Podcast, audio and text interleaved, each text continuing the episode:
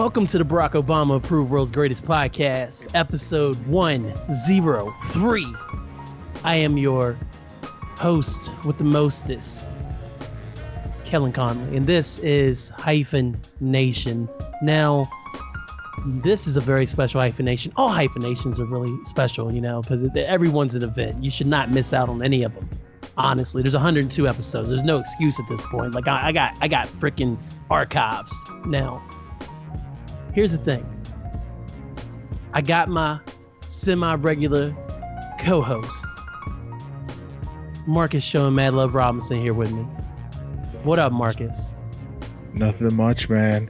And I'm telling you, man, a giant bat. That's the part I'm actually just at right now. And if you don't know what that quote is, that is from Batman 1989, directed by Tim Burton. And it'll be the 30th anniversary of that movie very shortly, in just a few days' time. So you know the dynamic duo of podcasting, see what I did there, had to get together to do the 30th anniversary of Batman 1989, and I'm hella excited, Marcus. Yes, man. Like, this is a movie I can literally say I grew up with, and right now I'm at the scene where Bruce comes to Vicky Vale's apartment with these cheap ass $2 flowers. My man's a billionaire. He got these daisies he got from like a cemetery. Damn, Bruce Cheap was a motherfucker. God, yeah, man. He was. All the money went to the tech, man. All the money went to the tech. So I got a couple things I want to clear up before we get into the shits, okay? Yes. First thing, you met Shea Serrano, and I haven't asked you about it for a minute. So I need to know about that. But before you tell me that, I do want to mention that this before you came on this episode today, it had been 8 whole ass episodes without your presence, my friend. And that's the longest you had not been on Hyphen Nation, like, since you got on the pod, like, ever. You believe that? Man.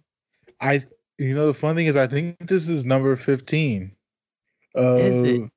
I think it is, man. I think it is. Podcasting 101 time, because I just so happened to have the feed up. So let us start and begin. Here we go. 1, 2. Do 3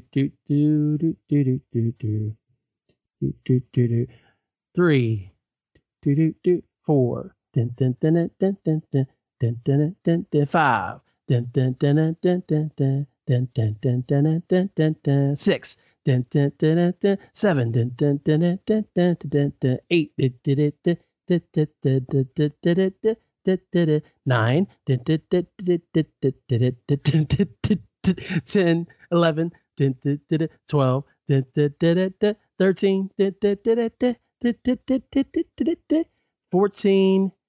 This is 16, because no, the Avengers pregame was 15. This is your 16th appearance, my friend.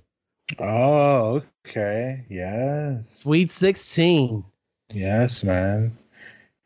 I mean, the Raptors once. The 6-1-6. This is 16. Hey, it's the 6th month of the year. This is my 600th time watching Batman. Angel's going to turn 36 here soon. It's like I turned 36 earlier this year. I was born in 1986. Ooh, Transformers, the movie, also came out in 1986. And there was a remastered episode of that for a podcast called Fresh. It just came out. Oh, nice. I will be checking that out. And the listeners, you should too. Yeah, absolutely. And in case you didn't know, this show's brought to you by Hyphen Podcast Group, a Morgantown, West Virginia-based podcast collective, bringing great podcasts to the people. And as always, brought to you by Mark Robb, the marcrob.wordpress.com, written by my comrade in podcast arms, Marcus Robinson.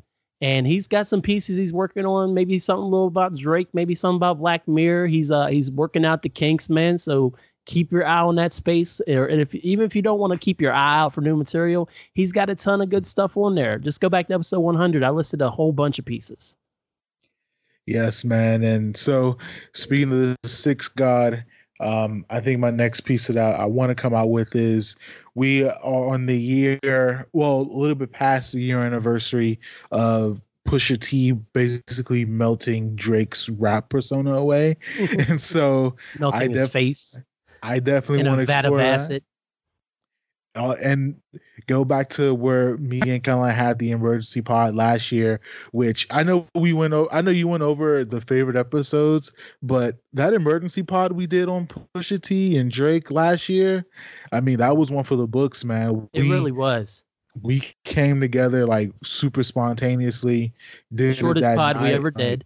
Oh yeah, it was just off the fly, off the cuff, and I'm gonna listen back to that episode because I don't want to sell myself short or give away what I'm gonna write, but fuck it. I don't think Drake's career as the rapper, I think that shit's kind of dead, and he's sort of in an interesting space of how him as a rapper himself, like this craft of writing is still up there, but at the same time, like who really takes Drake seriously as a rapper anymore?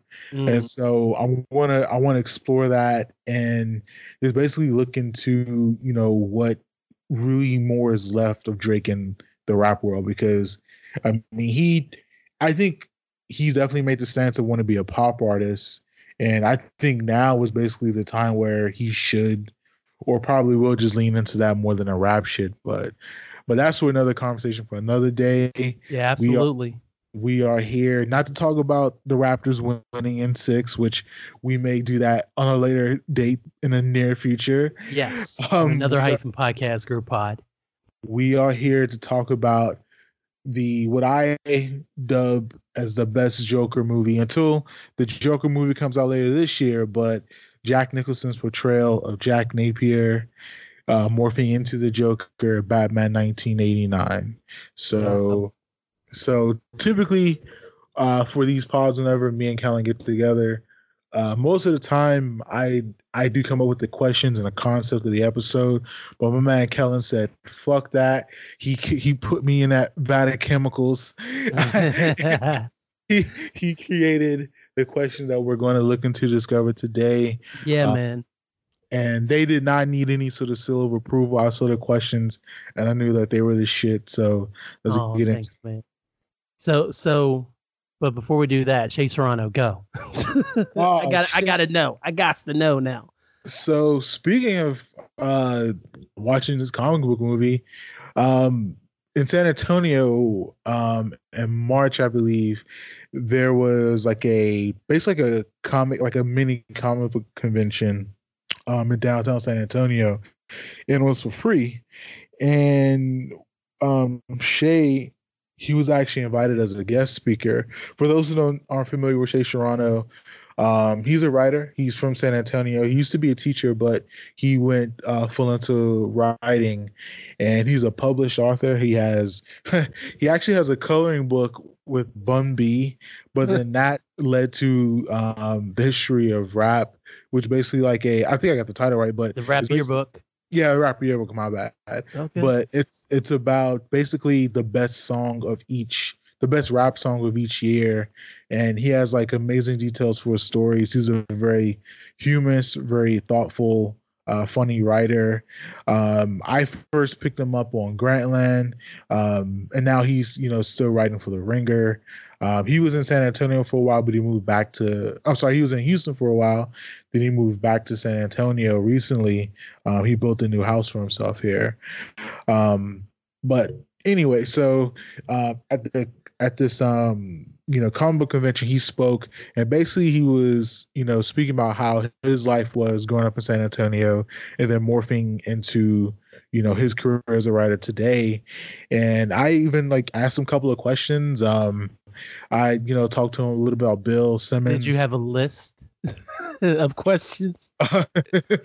Nah, I sort of freestyled it. It was like a question and answer section. Okay. And there was a slight lull, and I just said, "Fuck it," I went for it. Nice. And told a couple of jokes, not really jokes, but said humorous things enough to make him and the people in the crowd laugh. Nice. But you know, I definitely asked him about, you know, his come up as a writer and, you know, how having Bill Simmons as a boss, like, really changed his life. And he says that Bill, you know, definitely, you know, I mean, definitely changed his life for the better, and how, you know, to keep writing and sort of keep championing that idea and, you know, always keep striving. If you follow Shea on Twitter, he's definitely, I would say, probably the most positive person that I follow. I don't really follow a lot of, like, positive affirmation people or accounts, but he's definitely someone who's always, you know, keep working, your time will come. But he also, he's funny as fuck. So, oh yeah. So yeah, he's a very, like I say, just a thoughtful guy, humorous guy. Medium was really, really fun. I got a couple of pics with him on the ground. So yeah, man, the funny thing is he's actually taller than what I thought he would be, which those sort of little human moments are always funny. Like, whenever you meet people from online and in person. Right. But yeah, like, he, for some reason, like, I just thought he was short as fuck for some reason. I don't know why, but, like, he's basically like 5'10", like, right. And I'm like 6 foot tall. So, I mean, I wasn't, like, looking down on him like that. So no, you wasn't, but you also made sure to put the picture at a weird ass angle. So I have to literally turn my phone to kind of get the accurate display, because y'all are definitely crooked and coming from the left lower hand corner on his picture. Well, that was like his publicist hit that angle, but it was a very 2019 angle, but I was grateful for the picture nonetheless. Shout out to my man's pink Snorlax t-shirt. That shit's fire. Just do it later. Bunch of t-shirt kings running around Hyphen Podcast group. Yeah, man, we have drip too hard. Don't stand too close. Fuck around and drown. Like, that's how we gotta play it, man. Hey, man. Hey, that's exactly right. So, Batman 1989. Here we are. Just had to know about Shea, because I've read the basketball book he did, Basketball and Other Things. He has a book that just came out, maybe, called Movies and Other Things. And then last year, around in the summer, he actually did a little. It was literally, he put out, like, maybe a series of essays called Conference Room 5 Minutes about The Office, and I purchased that, and that shit's hilarious too. So I'm a big fan of Shea's, and then when I saw that picture, I, like, freaked out and everything. So anyway, Michael Keaton is gracing myself with his presence, and also Kim Basinger's gracing herself with, or gracing my presence. I'm saying it all fucked up. Room Full of Smoke. Alfred's cleaning up stuff. Shout out to my man. He held it down for 4 Batman movies, and then Mike, and then eventually he couldn't do it no more. He had to tap. Yes. So shout out to Michael Gall. Michael Gall, yeah. He's appeared in over 150 pieces of film and television. He unfortunately passed away. I believe 2011, but yeah, it was kind of recent. Yeah, but, you know, his spirit is definitely present in the movie, and definitely from this until Batman and Robin, he was a very, very, I would say he was a really good Alfred. Yeah. Michael Mann, he definitely followed up with being a great Alfred. Mm-hmm. Michael Mann, you mean Michael Caine? Michael Caine, damn. Oh, yeah, Michael Mann. Shit. I mean, Michael Mann played Alfred. Michael Mann probably wanted to play Alfred. He was just too scared. So probably. And oh my God, who's the last Alfred? I forget his name. He was a fucking bad guy in Die Hard with a Vengeance. Oh yeah, Jeremy Irons. Yes, Jeremy Irons. Which we won't talk about that. You know, no, atrocity. We don't have to do that. Don't do that to yourself. I like it when you like yourself.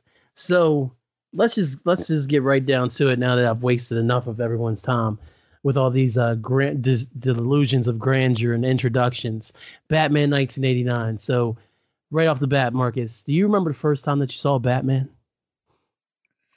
The first time I saw Batman, mm-hmm. I honestly don't remember, but I'm pretty sure it was just on VHS. Okay. The VHS came out. So basically it came out in 89. The VHS came out basically that November.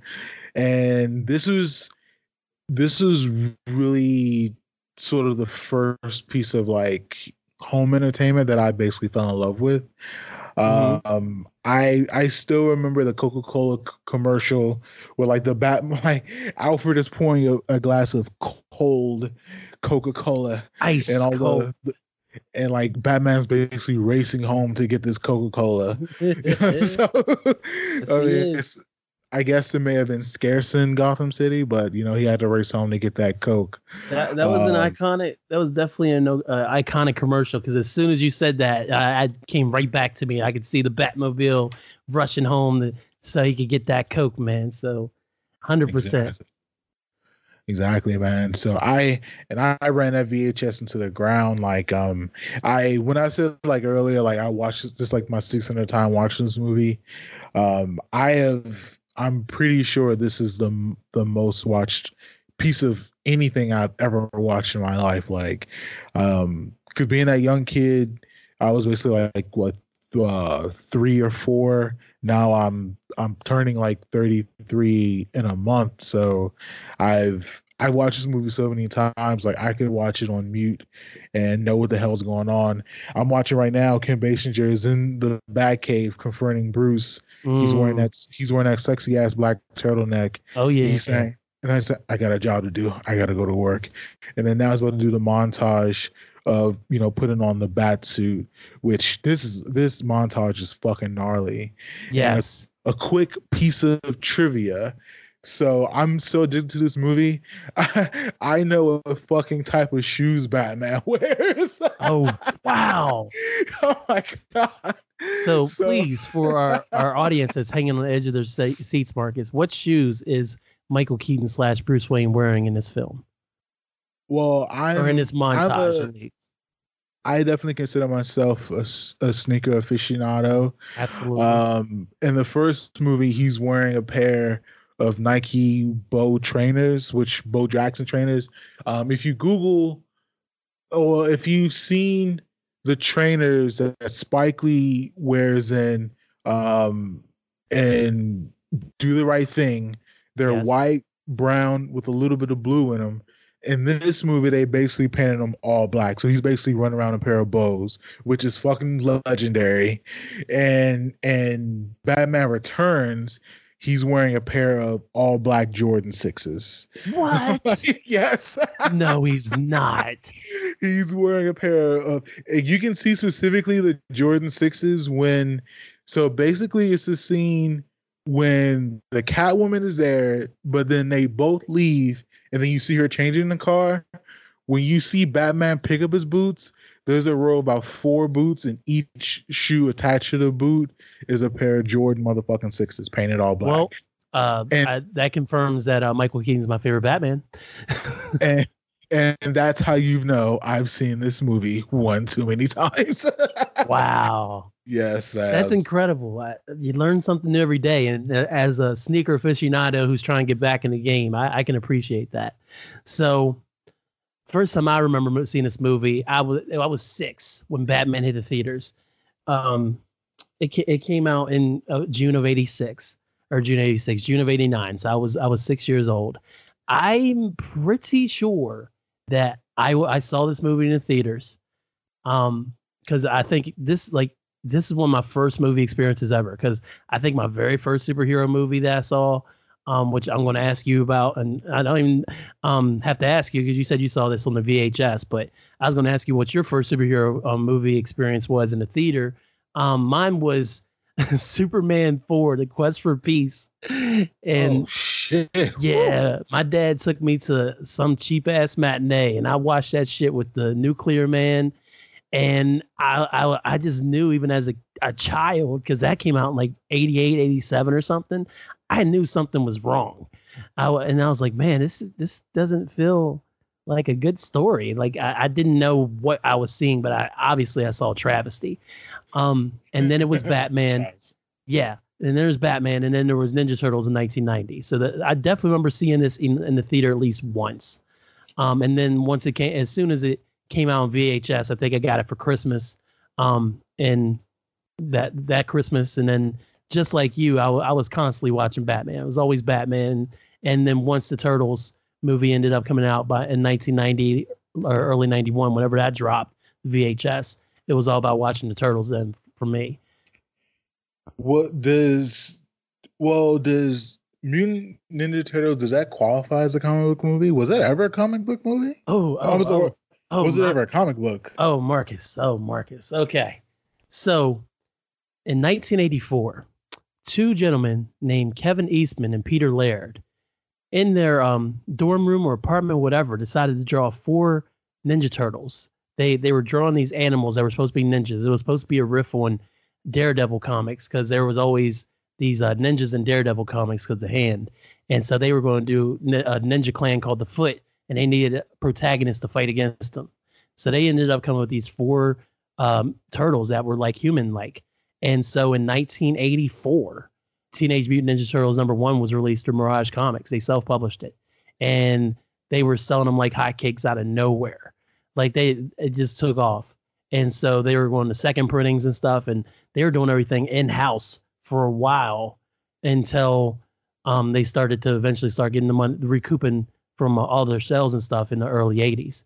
And so they were selling comics and making bucks way before Playmates and the television, the 1987 Teenage Mutant Ninja Turtles show ever came into play. The cartoon is the iconic one with the red, blue, and orange and purple bandanas. They just wore red bandanas in the original comics, man. They cursed. They killed Shredder in the first issue.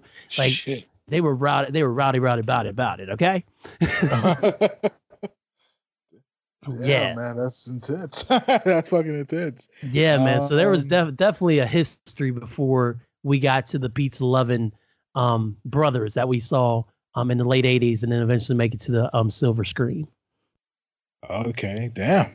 Learn something new every day. See, damn. I think we may have a working episode title, so let me jot that down. Do you remember the first superhero film that not even the first one that you saw? Was Batman your first superhero film experience, period? Like, even on home video? Yeah, I'm pretty sure, because, Teenage Mutant Ninja Turtles came out in 90. Another comic book movie I saw in the theaters, more likely, was fucking Dick Tracy. That came out in 1990. So it's a toss-up between those three, but I'm pretty sure it was. I saw Batman first. Mm-hmm. I know I had I definitely had Teenage Mutant Ninja Turtle on VHS also. But shout out to my dad. Sweet, coming off of Father's Day, shout out to my dad. Like, he's actually the reason. He's probably the reason why I'm so big into movies, because like he's always been super into movies. I still remember. I remember being a young kid, being scared of the Nightmare on Elm Street VHS cover. Oh yeah. So he always had movies on deck. Throughout the years, we always would watch movies together, and a lot of them were bootlegs. So actually, the funny thing is the first time I watched Guardians of the Galaxy, it was on bootleg at my dad's house. So nice. So yeah, man. Shout out to Pop. Shout out to all the dads. Happy Father's Day. Happy Father's Day to you too. Oh, thanks. Shout out to all the dads. Yes. I mean, you've said enough nice stuff about me in the past month that hold me over for a couple years. So you don't gotta say Happy Father's Day. Shit.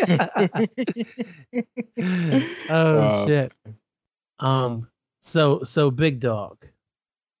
Oof. Let's just go ahead and get to the Joker here. Okay. Is this your favorite Joker origin story? I know you're not big on comic books and stuff, and I know we've talked about Dark Knight just last summer. We didn't really get to know Heath Ledger's Joker's origin. He told a couple different tales. No, we don't know which is true.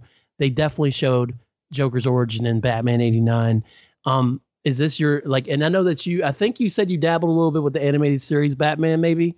I don't remember if they ever got into the origin in there either.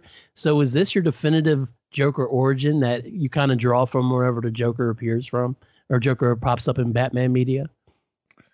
As far as my favorite, I think the more, you know, standard origin of Joker has been fine with me. I was looking at this, we're trying to do research on this movie, and Burton's portrayal of Joker was heavily influenced by The Killing Joke. Yeah. So that's why, you know, well, it's a combination of that. Like, there was like another Joker story that had, like, you know, him getting dropped in Nevada acid, but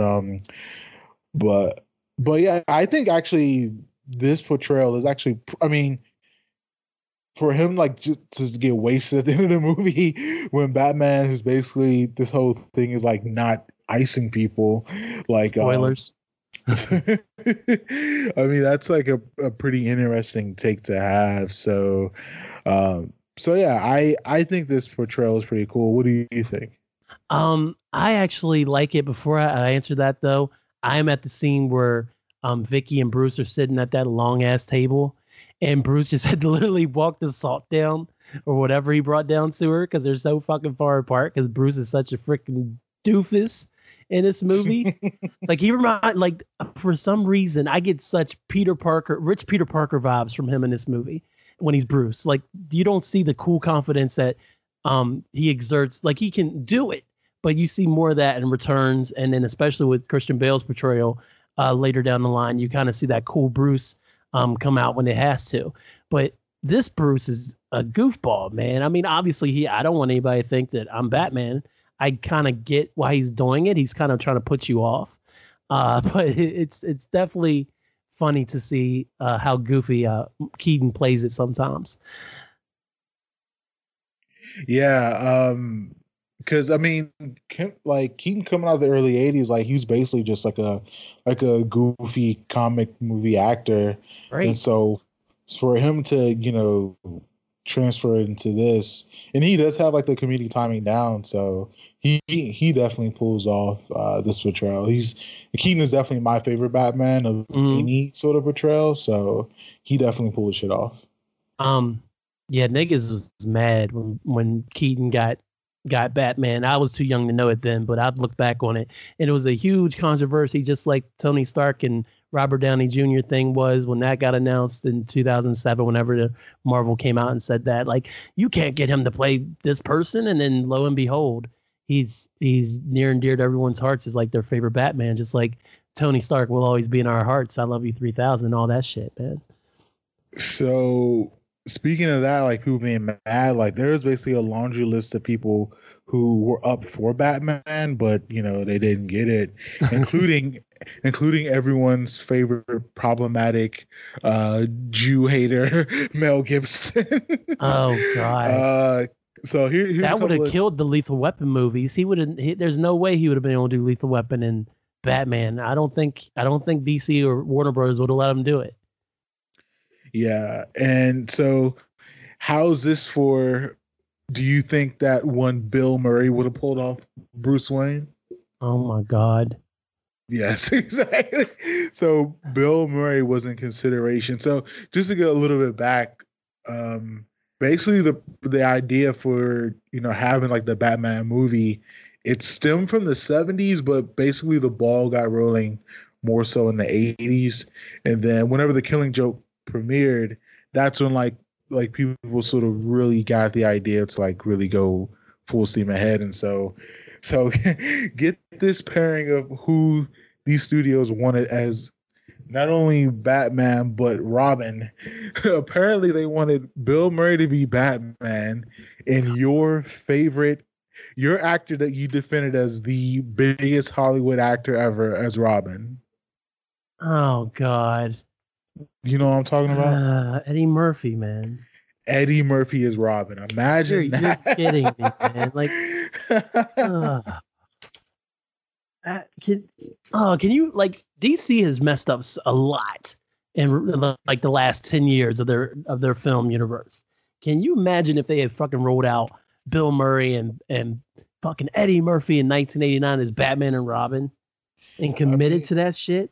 It basically would have been the Adam West shit. So actually that really sort of would change the course of just comic movies in general, because I mean, if you don't get this Batman, if you get 89 Batman, you're not going to get Batman Returns with the legendary performance from Danny DeVito and Michelle Pfeiffer, and just sort of the edginess of what this wanted to do.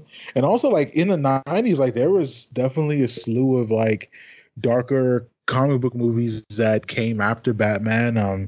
The Crow, fucking Blade, Spawn. Like, I figure, like, you know, if this movie, which is pretty dark, and the Joker's gang is fucking murdering cops in broad daylight. Yes, they are. Like, no problem. Like, no problem. My man said, fuck 12. Exactly. Yo, they're icing cops with, like, no remorse. And so I'm highly sure we don't get Spawn if something like Batman can't really sort of get off the ground. So yeah, man, the origin of this Batman is really interesting. And speaking of, like, sort of, you know, what if person X would have got casted? Mm-hmm. I'm never going to break down, you know, a little bit more the Joker, but do you think this actor could have pulled off the Joker? Do you think Robin Williams would have pulled out the Joker in this movie? God bless the dead. Yes. Well, now before you, yes. Oh, yes, yes, it's yes. There's no way, because the thing I love about Robin Williams, man, like, Lord knows he was a tortured soul. He had drug issues his whole life. He wasn't the best to his spouses sometimes and stuff like that. Never heard anything crazy about him. Maybe he got a little physical from time to time, and I might be misquoting that. I just heard that maybe it was just a couple of domestic abuse calls and stuff that they came and went to the house. But aside from all that, Robin Williams, man, his range was ridiculous. And the thing that was a big problem for him, at least in my mind, was that people expected him to always be on. And with everything else he was dealing with in his personal life, he didn't want to fucking be on. So when he took those more serious roles, like Dead Poets Society or Good Will Hunting, or even like in the 2000s and stuff, like when he had that one movie, where he was 24-hour photo or something like that, where he was photo. Yeah, he was a murderer and stuff like that. He would have loved to play this role, and everybody would be like, oh man, I want to see Cesar Romero, Joker from Robin Williams. It's like, and Robin Williams would be like, fuck that.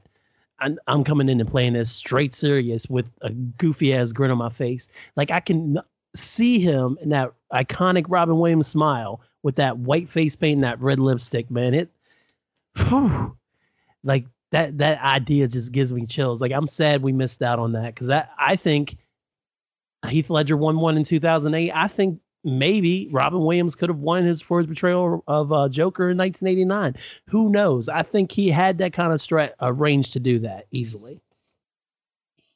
I definitely think he had the range. I think Robin actually enjoyed being on. Like, I've like always heard just like stories of him, like even when like he's on photo shoots and like, well, not photo shoots, but like movie shoots, and like there's like just like downtime, like he's like always like getting like trying to make people laugh on set.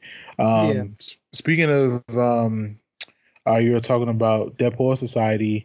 He was basically like on the whole time, and he was, one of his things was like he would always try to make Ethan Hawke laugh, and like Ethan Hawke was so young and so serious that he like never tried to like really fall for it, but like every other actor was like always like, you know, happy to be around him.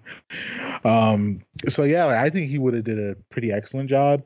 I don't know. I think because at this time, like Jack, like, you know, I think Jack Nicholson's career is sort of really fascinating. We're going to talk about this later, but yeah, I think his career is pretty fascinating, and he's really played like a wide range, and also like just his the span of his career, like over the decades. Like, I think he really did an excellent job with this movie, but we'll talk about a little bit about that later. Yeah, absolutely. Another thing I just noticed, like Bruce just woke up after Vicky stayed the night the first night, and like Vicky woke him up, and my man has not slept a wink because he's not used to sleeping at night. You can tell. And shout out again to Michael Keaton, man, because I've never noticed that before. But he wakes up and like he's like, he just has those eyes and that face. It's like, I haven't been to sleep. And I kind of tried, but I didn't because I'm not used to sleeping nights. And and it was a nice little moment that you would blink and you miss it. And I blinked and missed it many times until just now. So that was pretty cool. Yeah. Let me pick this back up, though. So we're at Joker and whether this is the definitive origin for me. Have you read the Killing Joke by chance? Alan Moore wrote The Killing Joke. Yeah, it's been a while, but yeah. Okay. I actually like the straight origin a little bit better personally, because with The Killing Joke, even though it was kind of like, I'm a failed comedian and they kind of laid it out in The Killing Joke, it kind of was still left a little open-ended as far as how the Joker came to be. I like having a definitive start for where this madness begins. And if I were to sit down and write for the Joker, say I was writing a book, comic book, screenplay or something, I would be drawing from that area of he fell in a vat at Ace Chemicals or wherever. And that's where it became the Joker. Now, the Jack Napier thing and all it, like, I don't really care about who he was before. The main thing is that vat of chemicals changed his freaking life. So I'd have to say that this is definitely the definitive Joker origin that I like best. Okay. Are you excited for, well, do you even, not even excited? Like, do you even, are you interested in checking out the Joker that comes out this October? Yes, and only for one reason and one reason only. When Joaquin Phoenix disappears in the roles, he disappears in the roles.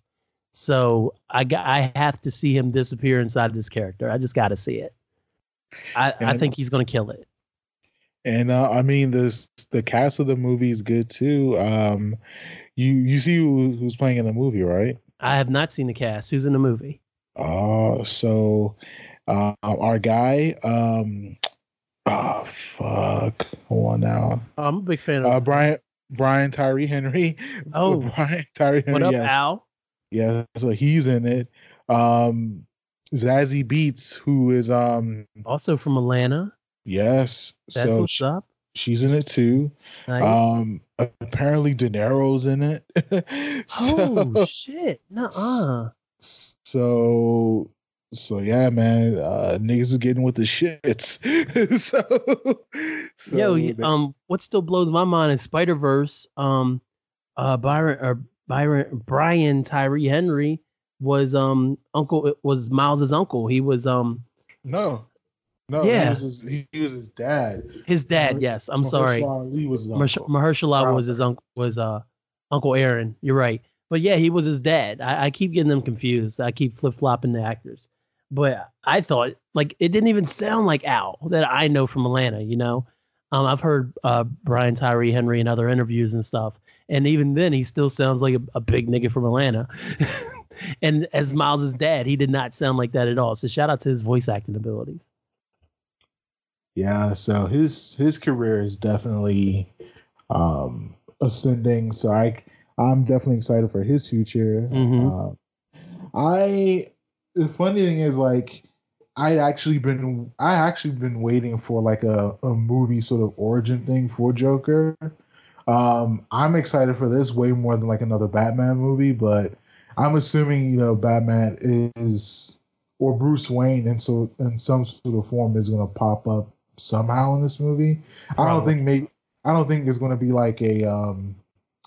If anything, it's probably going to be like a bridge to a sequel, which I'm kind of hoping not. But I mean, the only movies that make money are like comic book movies with mega sequels. So, mm-hmm. But you know, they can all.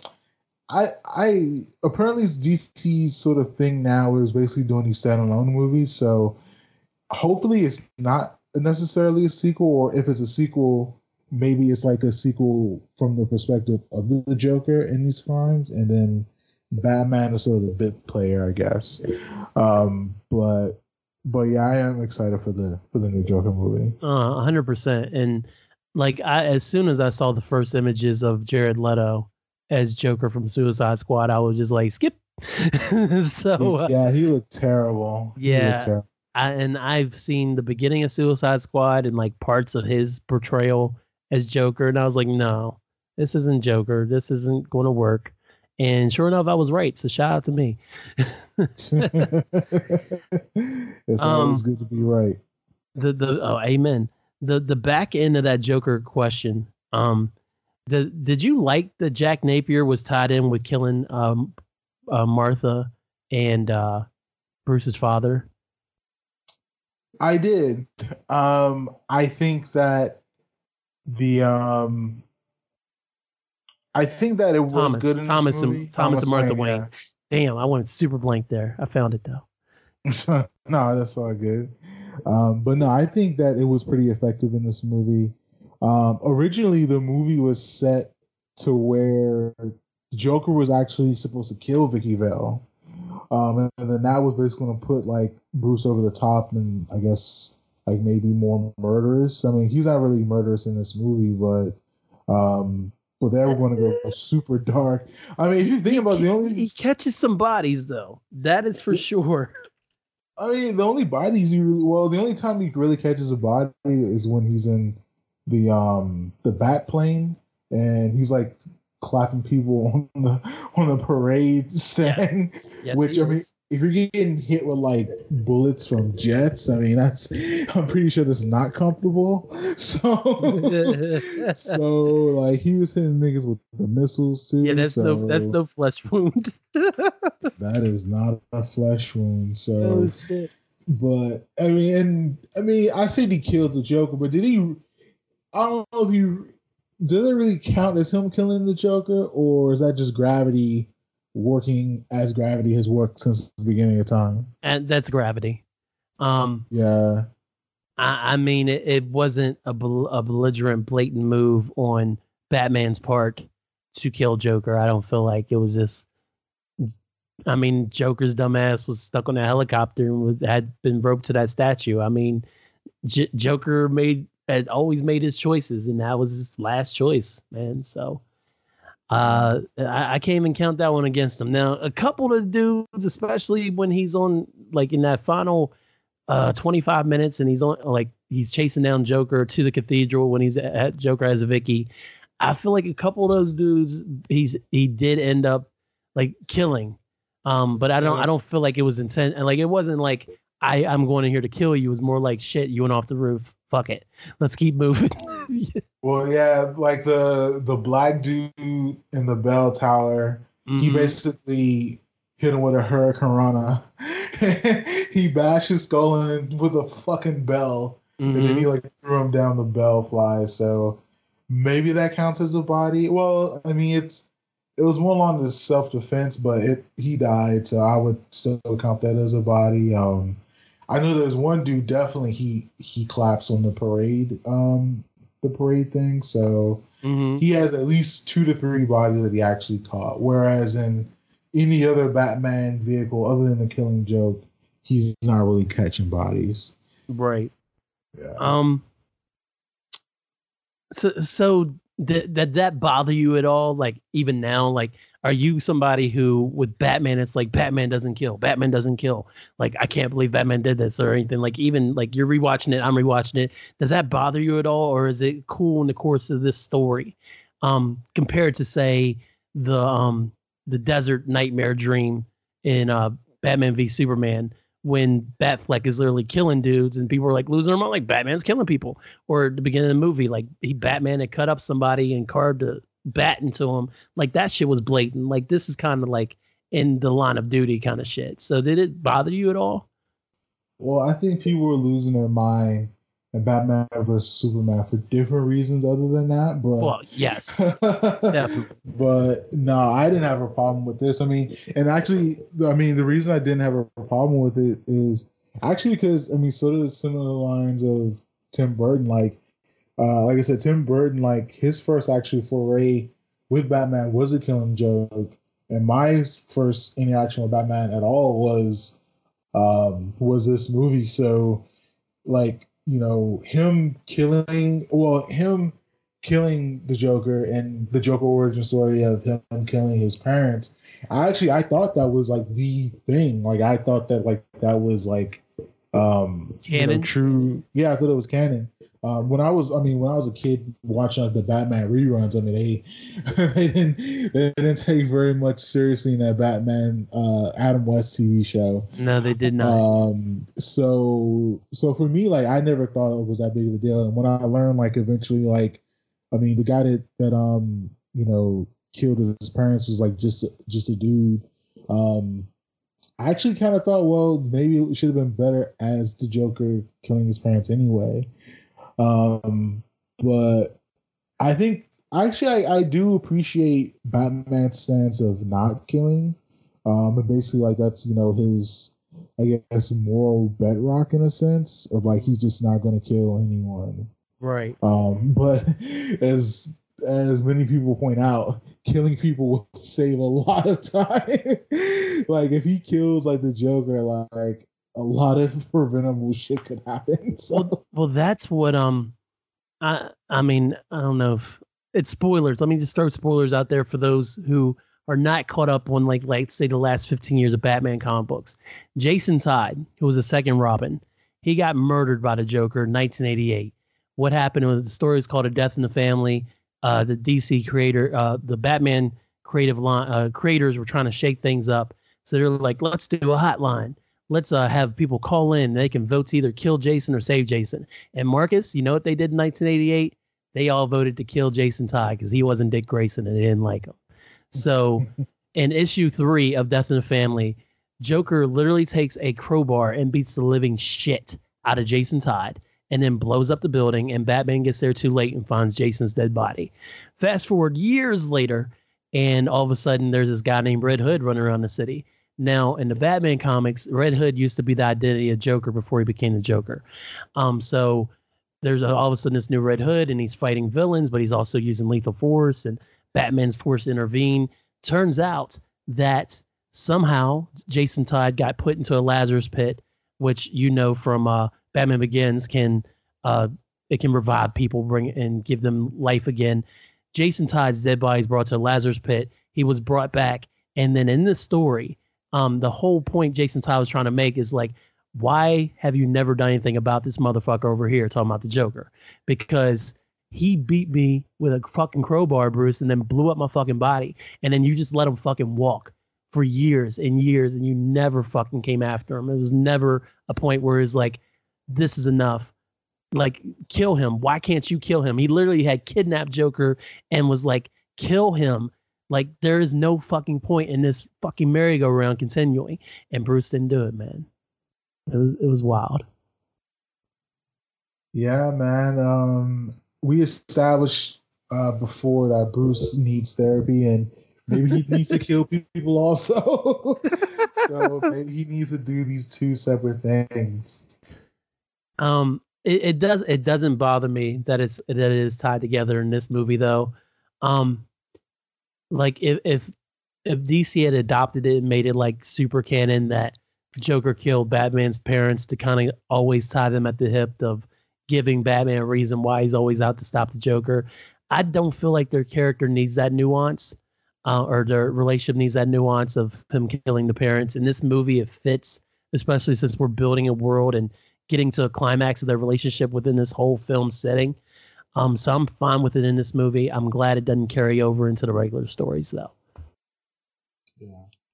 So yeah, I think, that this is pretty good. But especially if you think about, you know, the time that they were in '89, like, they're not really looking at like the long game, like, you know, Marvel is with like this whole generation of movies.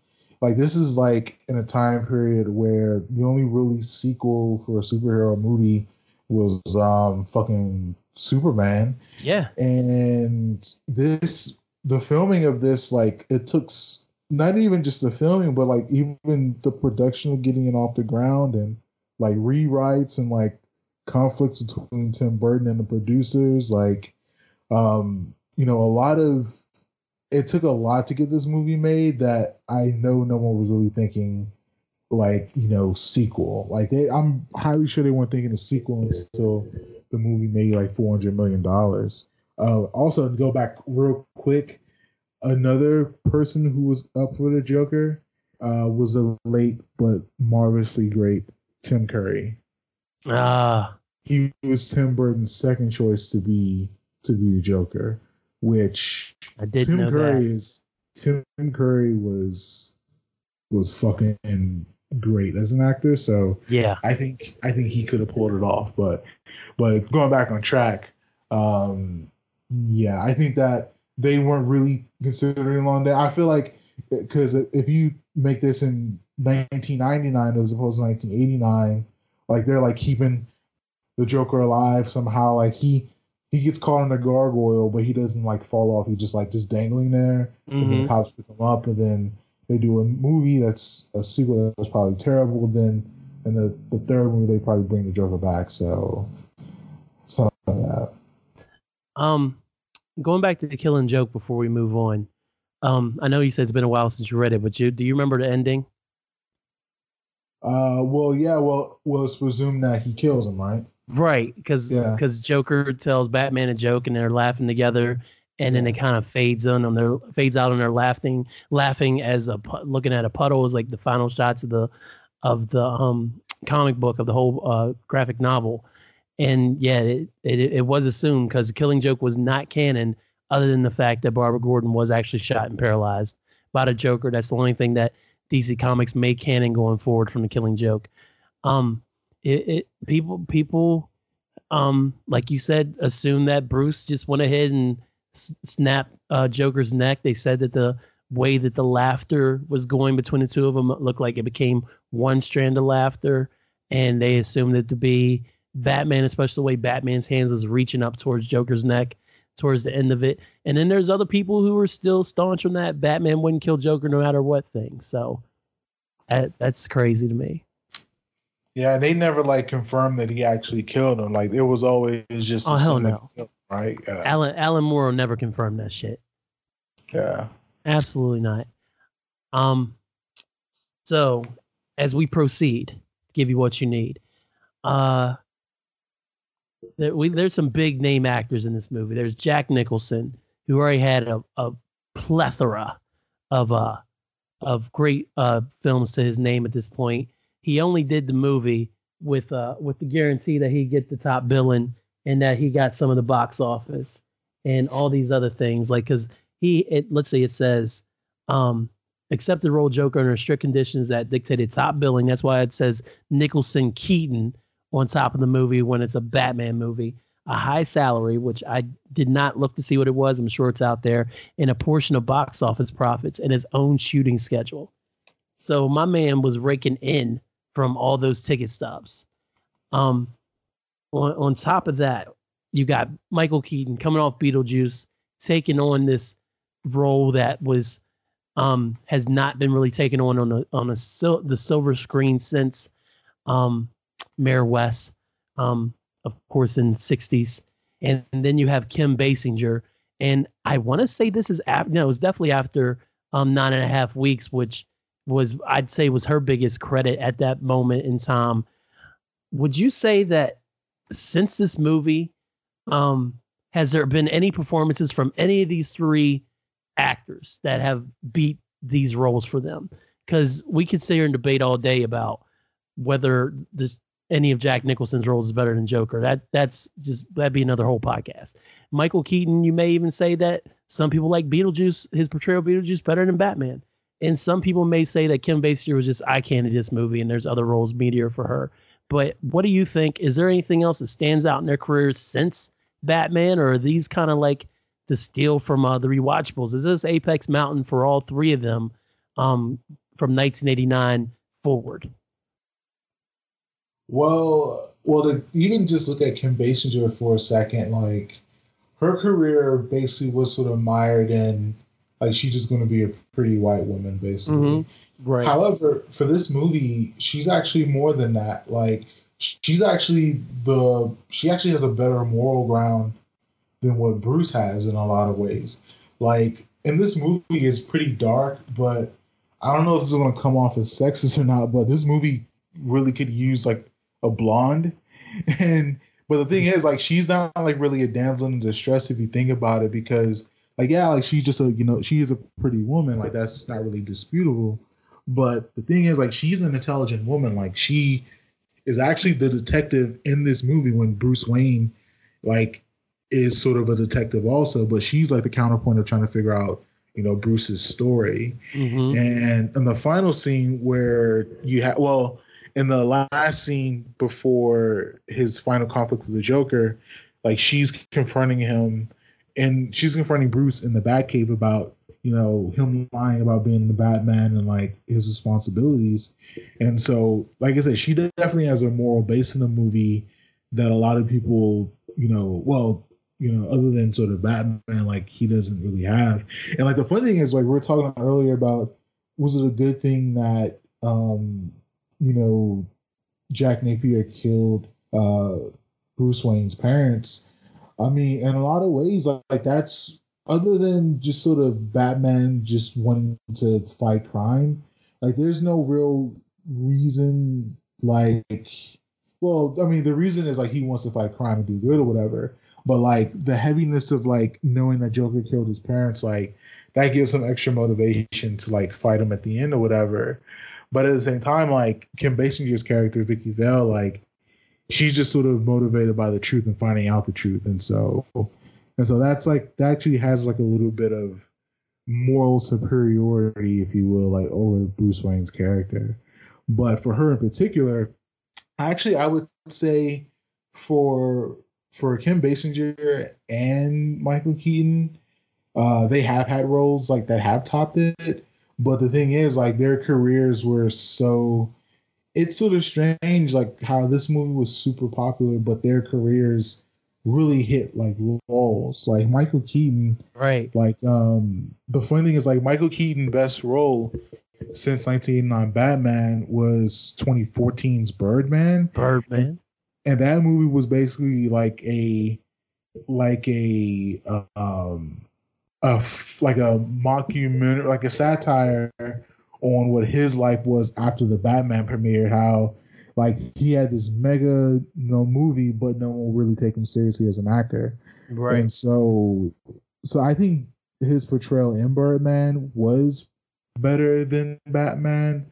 And for Kim Basinger, LA Confidential, which came out in 1997, which, it's, if you think about it, it's really wild that like these movies that were, you know, 8 years after Batman and fucking 15 years after Batman, mm-hmm. like it took them that long to get roles that were super on the level as Batman. So even for Kim Basinger, like, she won an Academy Award for her for a role in LA Confidential.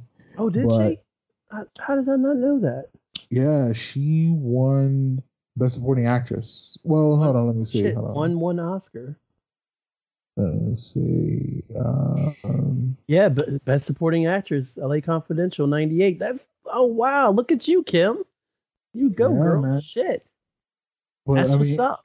But it's wild. It took almost a decade for her to get a role that was even worthy of that. Like, she had like a, after like 89, like, I mean, basically, I mean, after Batman, like, you know, her probably most famous movie between LA Confidential and Batman was her appearance in Wayne's World 2. Well, like, it's like, kind of hard to take someone seriously when they make a movie like Cool World, where they're literally playing a fucking sexy cartoon for most of the movie, and then she's barely in it once this sexy cartoon gets brought to the real world. I mean, but the thing is, you got to keep in mind, though, like, during this time period, like, you know, for her to be portrayed as that, who was anyone really giving her movies other than that, though? Like, that's a legitimate. She kind of had no choice, man, because I'm looking at her credits now, and like you said, Batman was in 1989, and then let's see if you've heard of any of these before Cool World: The Marrying Man, or how about Final Analysis? I have not. Then there's Cool World. What about The Real McCoy, Marcus? I have not. How about, and you know Wayne's World 2, obviously. What about Tom Petty and the Heartbreakers, Mary Jane's Last Dance? Okay, that's a video short, my bad. How about The Getaway? I do, and that's only because it used to come on at like 11 o'clock at night on like HBO. Oh, it was got Alec Baldwin in it. It was basically a remake of the original Getaway, but with like more shotguns and like and it, like in the 90s when sex movies were still a thing, like this is like kind of like a halfway sex movie basically. Gotcha. But then there was Ready to Wear in 94, and then she didn't have anything until LA Confidential. So she literally didn't have any credits to her name for 3 years before LA Confidential rolled around. Yeah, but also keep in mind as well, not only was like the roles for her being typecast, you gotta remember in 89 when I don't know if you ever knew this or not, but during like the Academy Awards, and they were doing the awards for best film. Mm-hmm. We talked about that's funny, is time is a flat circle. We talked earlier about Spike Lee. He did the right thing. He actually got snubbed he didn't get nominated for Best Picture. And Kim Basinger, she was actually a presenter of the Best Picture. She was a presenter during that award ceremony, and she went off script, and she was basically talking about how, you know, and what she was saying it correctly, how, you know, Do the Right Thing was a movie that told the hard truth, and we need more hard truth in our world. And she got this like rousing applause for it, but in a way Hollywood blackballed her after that. Oh, I mean, shit. Yeah. So it's a combination of, you know, that blackball and also her getting typecast as just a beautiful blonde woman. I mean, because like I said, in this movie, like she's obviously beautiful. Like that's, like I said, that's not a question, but she's not running around in like, you know, like thigh highs and like, you know, bras and titties hanging out. Like she's not like, no, she's not very conservatively dressed. Yeah, it's not like Chase Meridian in Batman Forever. Like Chase Meridian, Nicole Kidman in that movie. Thank you. That's, I'm just going to leave it at that. Thank you. Cause that was all titties and ass and everything else. And then you get the freaking Returns and all skin tight leather on Michelle Pfeiffer. And so she's definitely a very dressed down woman who is a major character in this movie compared to some of the women, some of the actors that came after her. Yeah, I mean, like I said, like she was a photographer, like she was basically doing like detective work. Like her character in this movie showed that she could play someone who was not only like, you know, attractive, but she actually could bring gravity and a dramatic, you know, presence to a movie that has a man running around in face paint and a guy running around in a leather bodysuit with a leather cape on. So, right, exactly. So yeah, man. So, you know, shout out to Kim Basinger, and it sucks that Hollywood did your career that way, but you know, you gave us a classic. And for Michael Keaton, I mean, like I said, like he went like so long in between movies that were worth a damn, and then like he like would have like the occasional movie like his appearance in Jackie Brown. Like Jackie Brown's a classic. Yeah, it's the best. Your favorite Tarantino movie. Oh, no, it's not just my favorite. It's the best Tarantino movie. We're not doing hot ass takes. That's what I was alluding to was the hot ass takes where you said that. I'm sorry that I incorrectly said your favorite. What you say is the best Tarantino movie. Is that better? I mean, it is the best Tarantino movie, but that's neither here nor there. Hot takes part 2. Let's go. Fuck Batman. But no, so he would like pop up in like movies like that, and like he would have like, you know, like the movies that like got like the cable run, like Desperate Measures and like Multiplicity, like, you know, he and Jack Frost, like Jesus. Jack Frost. like I mean, he just wasn't like really given much to do. Like, and it's like I said, like it's really weird that he not only had Batman, but then he had Batman Returns, which is even bigger hit in a lot of ways, but you know, he did Multiplicity. And like I mean, God bless, like that's a very cute movie for like 96, but I mean that shit's not Birdman. So right. So yeah. So his career got sort of the short end of the stick, but with Birdman, like, you know, that was definitely the resurrection. And with Homecoming, you know, that, oh, so Birdman, then Spotlight, and Minions, and then, you know, 2 years later, he had Spider-Man Homecoming. And so I want to send a special shout out to him for The Other Guys, because I thought he was hilarious in The Other Guys as the police captain in that movie with Will Ferrell and Mark Wahlberg. You saw The Other Guys, didn't you? I have not. I have actually not seen that movie. It's quite funny. It came out in 2010, so it's prior to their stepdad movies that they have out now. This movie's actually funny, but the funny thing that Michael Keaton's character keeps doing that Will Ferrell and Mark Wahlberg confused about, he keeps making TLC song title references. You know, you can't go chasing waterfalls, and they're like, "That's a TLC song." He's like, "What? Huh?" It just, like, I thought he was great in that movie. I'm sorry. No, I'm not. But no, I mean, I've heard people say that they really like that movie. I just haven't seen it. But I mean, but even still, like, that was, I'm looking at his, like, filmography, and like that was like what, 2010? Mm-hmm. That was 2010. So that was still after years of purgatory.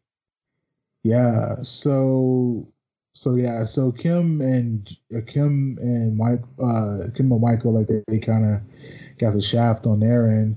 For Jack Nicholson, like, his career basically heading into the 90s and then like the 2000s, like, he was like a respected Hollywood player, but his sort of filmography definitely tilted off. Like, other than like his like super brief like appearance in, like, you know, A Few Good Men.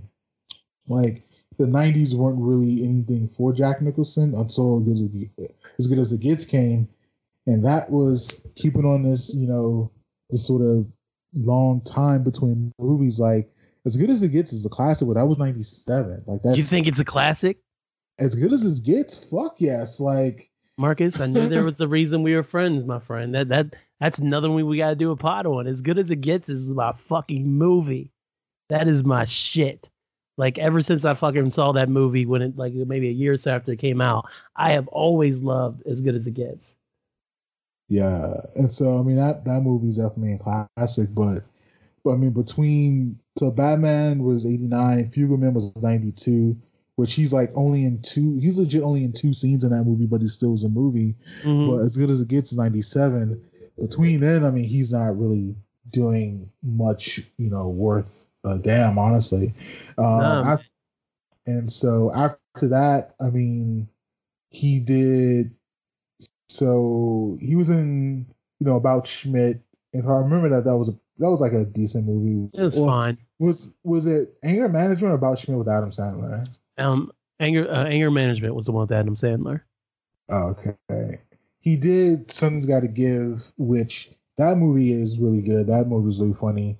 Then in 2003 he did Something's Got to Give, 2006 he did Departed, and then 2007 he did Bucket List.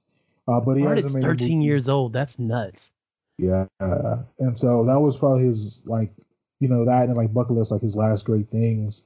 He hasn't made a movie since 2010. So yeah.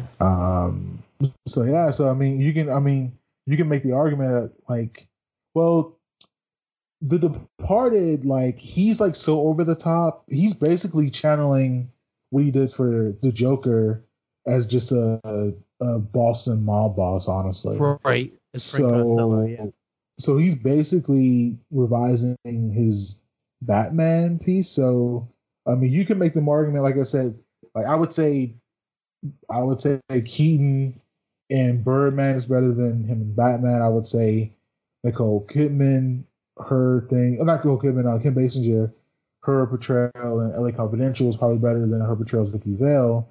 But I would say that for Nicholson, like, this is probably like the last movie that is his best movie. And so, you know, in The Departed, like, I mean, because it's so, even though it's 13 years old, I mean, it's not, you know, like 2 decades ago, right? But I would say, like I said, like, I do think that is basically him doing Jack Napier. So I mean, because it's already derivative, I mean, he's got to get the original credit anyway. So I would say that Jack Nicholson does not have a better portrayal after Batman. Okay. Yeah, I can't argue with any of those points there. There's definitely the laws that we've mentioned, as far as all their careers go. There isn't anything that stands out for me either, though. So, I am in complete agreement with you there on that one, buddy. So, let's now. Go ahead. I was gonna say now. Quick sidebar though. Yes. For them, what about Tim Burton for you? Because I think you can make the argument sort of. It's really funny how I think it's the concept of the candle that burns brightest burns fastest. Mm-hmm. And so if we take a little bit about going back to rewatchables like Apex Mountain, like this is probably Burton's Apex Mountain because. Oh, shit. So let me give you this run for Tim Burton. Okay. So in 1988 we get Beetlejuice. Right. 1989 we get Batman. In 1990 we get Edward Scissorhands. Shit. 1992 we get Batman Returns. 1993 we get Nightmare Before Christmas. 1994. Now he didn't direct Nightmare Before Christmas though. He was a producer involved. And he wrote the story, so that we're gonna count that. We're gonna count that. Just want to clarify. I don't want anybody yelling. I don't know, but I mean, by and large, people still consider that a Tim Burton vehicle.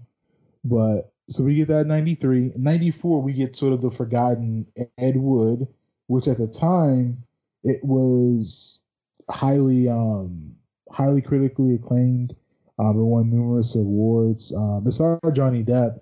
I saw the movie. I don't remember it, but I looked at the stats for it, and it won Best Supporting Actor for one of Portrayals Academy Awards. It was nominated for numerous supporting actor roles in cinematography. Golden Globes was nominated for Best Picture for a comedy or musical.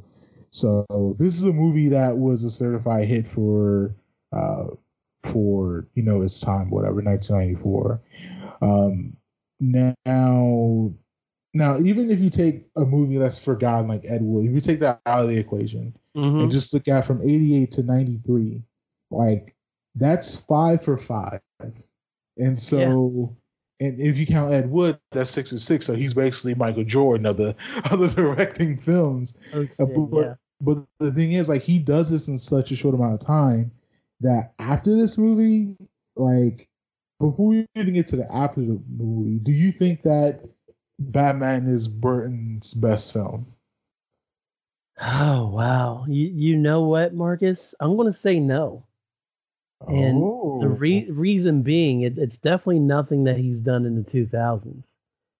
I'll say Sleepy Hollow, which came out in 1999. No, it's not Sleepy Hollow. It's not Ed Wood. And it's not Beetlejuice. Edward Scissorhands is a fucking... I love that fucking movie, and I've always loved that fucking movie from the first time I watched it, man. I think that's Apex Mountain for him, is Edward Scissorhands. Okay. I'll let you in a secret. I remember being a kid, 4 years old, scared of Edward Scissorhands. I was scared too as a child. So this isn't something I realized in the moment. This wasn't a 90s thing. This is a...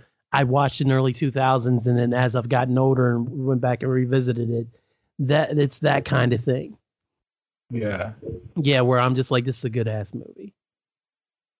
I don't think I've watched Edward Scissorhands since probably 1991. You gotta take another look, man. It's kind of Apex Johnny Depp. I'm not going to say it's Apex for your girl. Shoot, what's her name? Stranger Things. Winona Ryder. Thank you. I was thinking Naomi, and I knew it wasn't Naomi Watts. I don't think it's her Apex. I think she has better films after, but I don't know, man. Edward Scissorhands has a lot of good things going for it. I mean, well, for Johnny Depp, Because I think that whenever he did What's Eating Gilbert Grape with Leo, Leo basically sucked his power like the Monstars. And so, I mean, I think Johnny Depp, I think Leo had the career Johnny Depp wished he had. But I would, so yeah. And for Winona Ryder, I would actually, well, for Winona, like, her career was super interesting.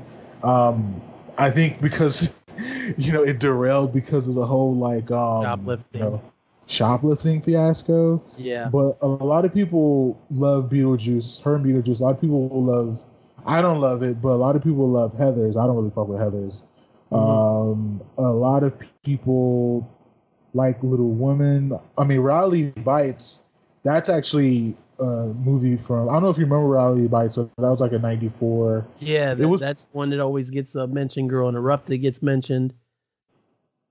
Yeah, so, yeah, Girl Interrupted, yeah. But I would probably say, she was in Lucas. I always forget she was in Lucas, man. I mean, that was one of her first roles, man. It was her first role. It was her first role. Yeah, yeah. So yeah, man. So I think Winona's probably apex, actually. I mean, because if you count Beetlejuice rolling into Edward Scissorhands, so you basically, well, in 88, she had Beetlejuice and Heathers. Mm-hmm. And roll it over into 1990 where she did Edward Scissorhands. I mean, that's probably the apex of who she is. So, especially coming off of Edward Scissorhands is probably her apex. Yeah. And for Johnny Depp, I mean, he did like Crybaby. Like Johnny Depp's biggest problem is he just never picked. I think he was really terrible at picking movies. Like, I would just say that flatly. Like, I think he really wanted to. You're talking about a dude who stuck around and did two more Pirates movies after the story was done with the third one. Yeah. So, his apex may have been Nightmare on Elm Street. But yeah, so the 90s weren't very kind to him. Like I said, like as soon as 93 came, so 93 came, he did What's Eating Gilbert Grape, but then he did Ed Wood, which, like I said, at the time people really fucked with, but at the same time, like, I don't think anyone's talking about Ed Wood anymore. So that's if you have the thing is, if you have a movie like the fish fucking movie that was like what 2 years ago, that. You know, no one's going to really remember that movie other than a fish fucking movie, right? Right. So, and like another year, like, I'm not even going to even try to remember what the name of that movie is. Another year, no one's even going to remember that fish fucking movie anyway. So, like, if you have a movie that has that sort of accolades in the time, but it doesn't stand the test of time, then that probably means that, like, maybe this shit wasn't actually cracked up to be, and it was just misjudged for more than likely. But I mean, the only thing other than Edward Scissorhands, he had like Donnie Brasco in 97. He did Fear and Loathing in Las Vegas. Did Fear and Loathing, which I would say between Brasco and then Fear and Loathing, that probably is his apex. He eventually did, well, Blow. Blow is a good movie. Mm-hmm. Then he did Pirates in 2003, so. But his career is so scattered. So if you look at between like someone that's critically acclaimed like Ed Wood, but then Donnie Brasco, there's fucking like five movies in between that. That's a lot of bricks. Working, man. Like, I mean, even if you look at his more recent stuff, like 12, like 3 credits in 12, 2 credits in 13, 3 credits in 14, 3 credits in 15, 4 credits in 16. 4 credits in 17, like, and then some of it's voice acting, granted, but still. And in 18, he had 1, 2, 3, 4, 5, 6. One was voice, one was a short, one was uncredited. So he still had 3 full of roles that came out in 2018 alone. I mean, he's a volume shooter. He's put up a lot. He's getting a lot of bricks, but he's getting a lot of passes off. He's trying to do a lot of shots off the dribble, a lot of catch and shoots. which meaning he's not thinking about his roles. He's like, they're throwing in the script, he's taking it, fuck it. It's like, if you look at like 2000 Johnny Depp, we're like on a tangent with fuck it, we're already here. Yeah, we're here. If you look at 2000 beyond Johnny Depp, you can't name.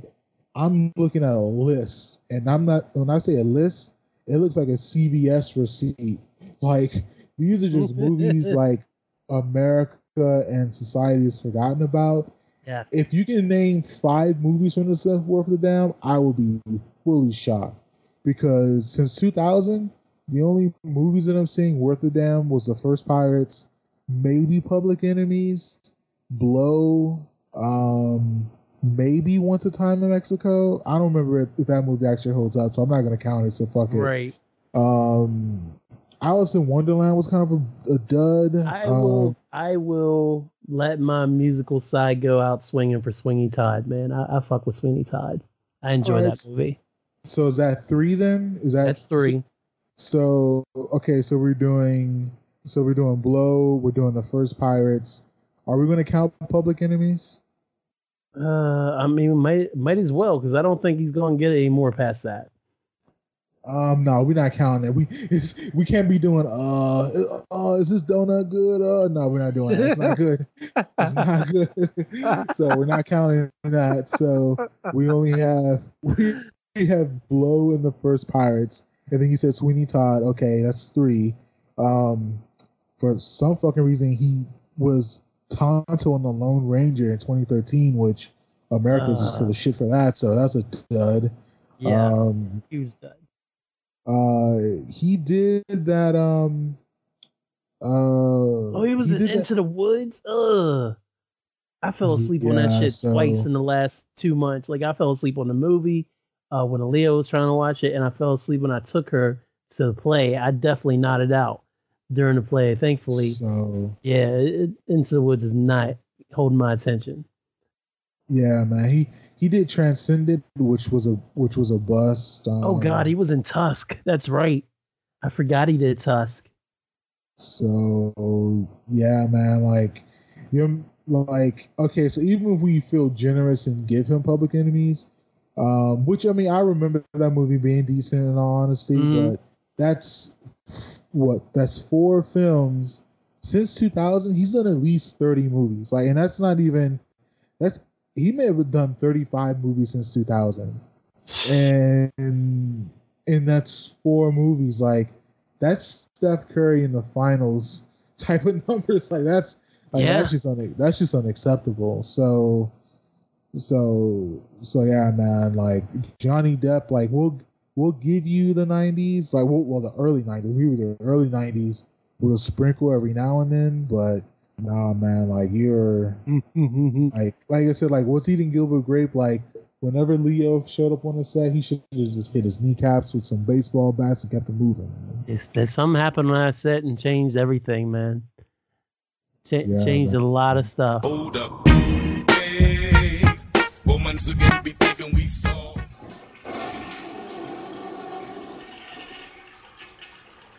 Oh, I didn't know I was recording. Hi there. Didn't mean to interrupt the great Hyphen podcast show you're currently listening to. My name is Eduardo Garfield the Bird, Esquire. You can call me EG. I'm the host of the #1 concert review podcast in the world. It's called Catch the Show. And also a member of the incredible Hyphen podcast group, a collective of podcasters who like to give their takes on the main things going on from life to entertainment. And my show is me giving my opinion on some of the hottest tours and shows from Beyonce to U2. See, I go to a lot of concerts and have gone to a lot of concerts, so it makes sense I have a podcast reviewing concerts and talking about the latest in music-related pop culture. So go listen to my podcast, Catch the Show, on hyphenpodcastgroup.com or anywhere where podcasts can be heard, so you can catch the show. Get it? Because that's the name of the title. All right, now back to the show you were listening to.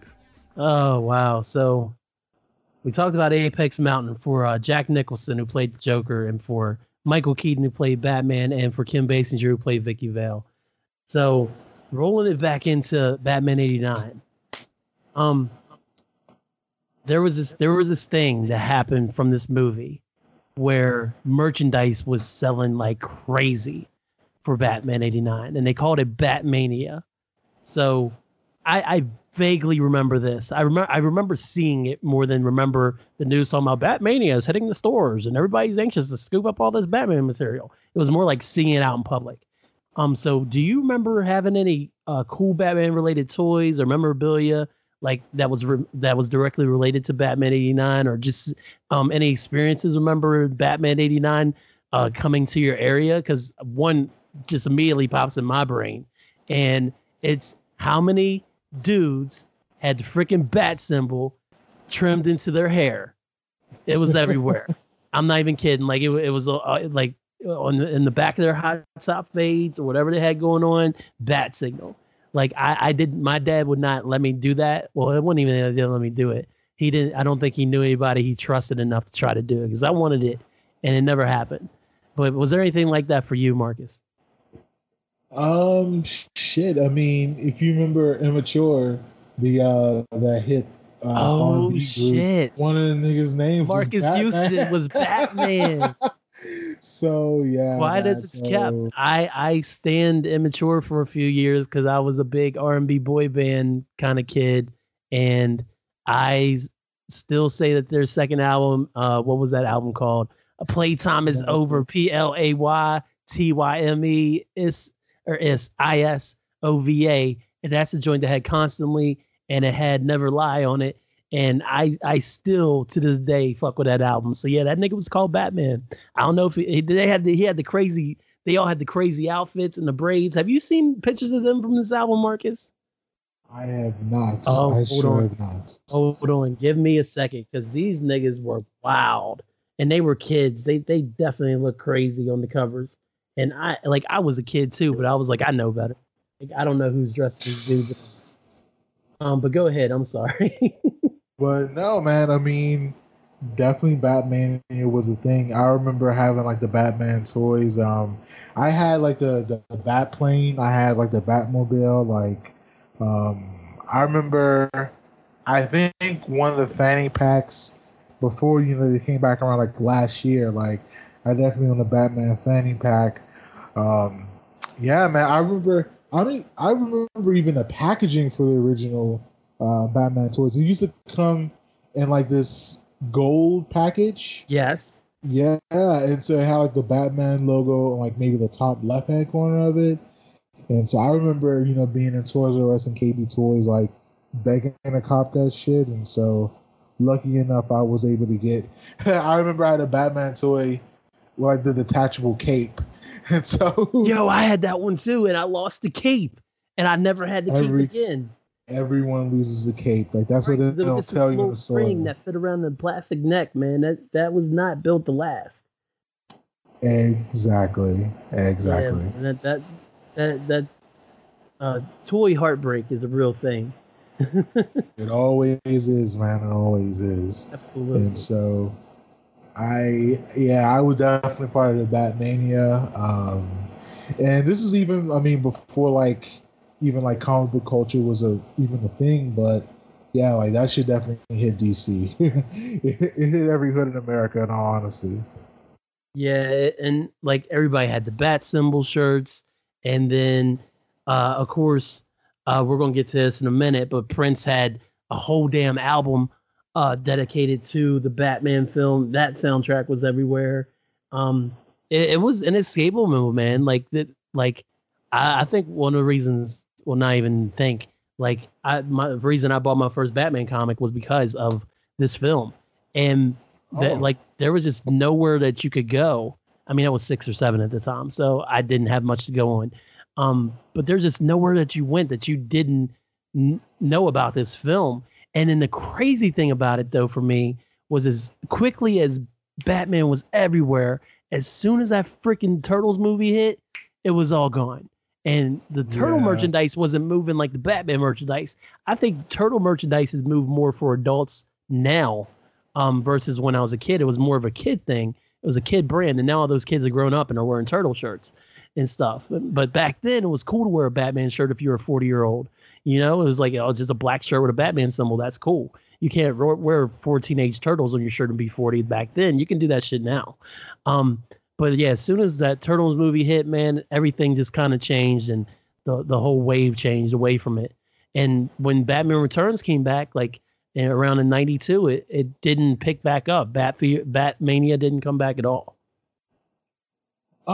Actually, I remember for Batman Returns, I remember there was like a Batcave on. It was like this toy that was like part Batcave, part like just like lair, and it was like, you know how like even like they used to have like the Barbie doll houses, like right. They even had like that for like the Batman Returns Batcave or whatever. Yo, they got this thing in I don't know if they still have it in stores now, but Walmart had this Batman playset that was for kids and stuff, but it was just this giant Batcave, and it had like Batman and Joker and everything, little figures and shit. I was like, I totally take that shit and play with it right now. Easily. Anyone would, man. Anyone would. But even like the Ninja Turtle thing, like I definitely had like the Ninja Turtle bedspreads. And also, yeah, I remember too. You know, I remember too, like the I remember the Batman video game. Like it wasn't worth a damn. I was just thinking about that. Yeah, you mean the Nintendo joint? Yeah, the OG one. It wasn't really worth a damn. Oh man, they act like that shit is holy grail now. Like if you get on if you're on video game YouTube or anything like that, and you talk about Batman, like this game was so good and it was so difficult to play, and I was like, yeah, it was fucking difficult to play, and that's why I ain't fuck with it. Yeah, like, that shit was hard.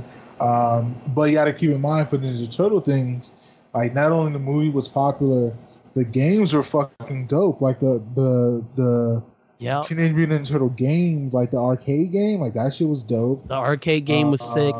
And then when they ported it over as Ninja Turtles 2, that was dope. The first Ninja Turtles video game was kind of meh, because that was really hard as well. Yeah, but there was like, well, I don't know if you remember, it's like super rare now. I tried to buy it. Well, I was going to buy like a decade ago, but it was like $90. But oof. it was a one Teenage Mutant Ninja Turtle game, but it was like the it was like. Oh my god! It was like the time traveling game, but that's Ninja Turtles 3. That's Turtles in Time. That's the best Ninja Turtles game that came out on Super Nintendo. That is the best Ninja Turtles game that's ever came out. Yeah, so like, you know, with those games, like they really added the culture. I mean, because arcade culture was very much still a thing in the early '90s, early mid '90s, and so. You know, they really propelled itself from that culture when Batman, like, it only just had the movie. I mean, you don't get Batman the animated series until like mid-90s. Yeah, 93, so, 92, right? Yeah, so even with that, then I had like a push for like the toys and stuff. Yep. But they like, had their own video game. Yeah, but like the OG one, the 89 one, it was basically like just the movie and like the VHSs and like some of the toys, like that was it. Yeah. I don't know if we got into the Batmobile question when we did Dark Knight, but this film definitely has one of the most iconic Batmobile designs ever. Some say it's their favorite Batmobile. Is this your favorite Batmobile? I can't remember if we talked about it or not. We never did. I gotta go with the Tumbler. That you like the Tumbler? I kind of do.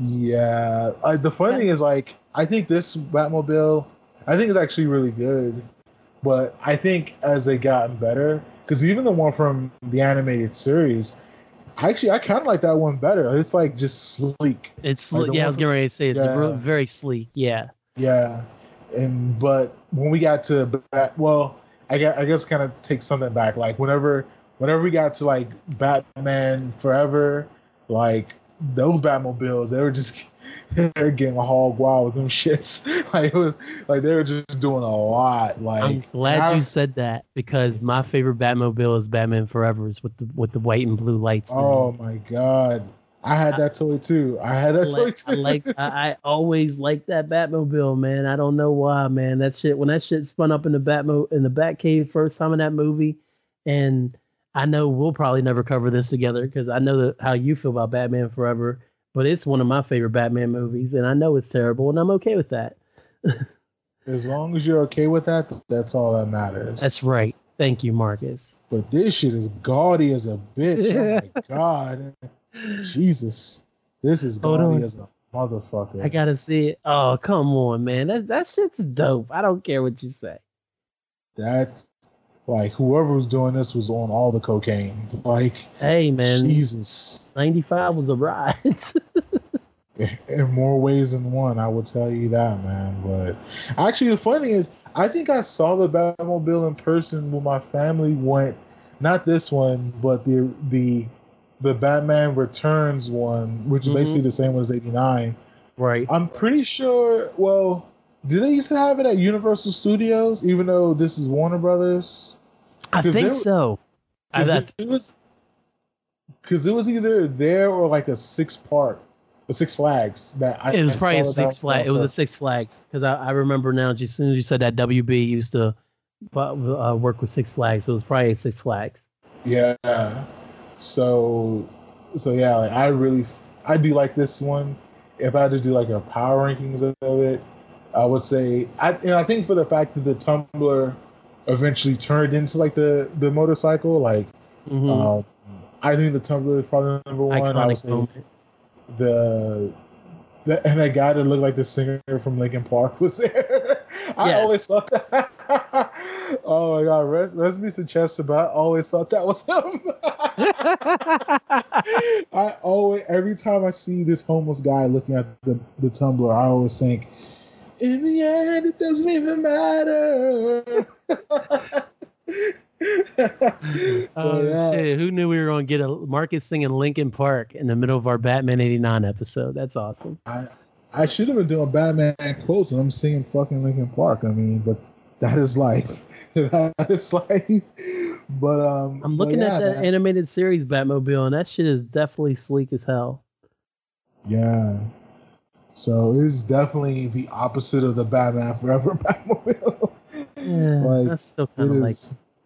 I was just looking at pictures of it now, and I kind of immediately regretted seeing it, but I'm going to stick with my guns and give myself time to get away from that hot ass take of liking it. But I don't know. I like it. I liked it as a child, at least. You got to live in your truth, man. If you like it now, you like it now. That's all you got to do. I don't know. Those wings on the back kind of throw me off a little bit now.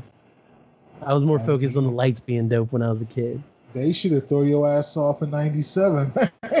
95, they should have thrown you off. But shut up, Mark. But yeah, man, like that one was super, super wild.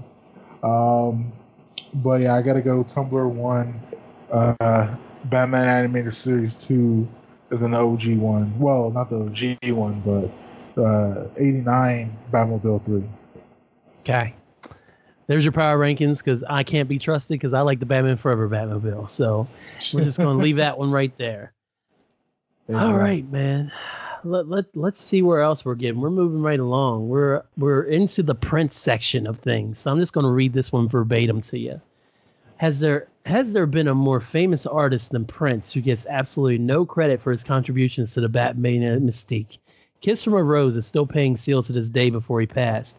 Prince couldn't put Bat Dance on a best of project before, or wait, that was a mess up. I hold up. Kiss from a Rose is still playing Seal to this day, period. Before he passed, Prince couldn't put Bat Dance on a best of project, and he gave them a whole ass album in 6 weeks.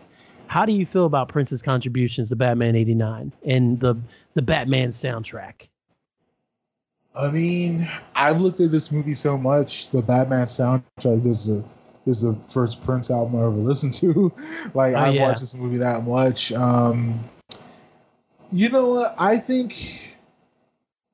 I don't know, because I feel like the Batman soundtrack... Well, actually, if you look at just the score for this movie, that's actually probably more underrated than Prince, because...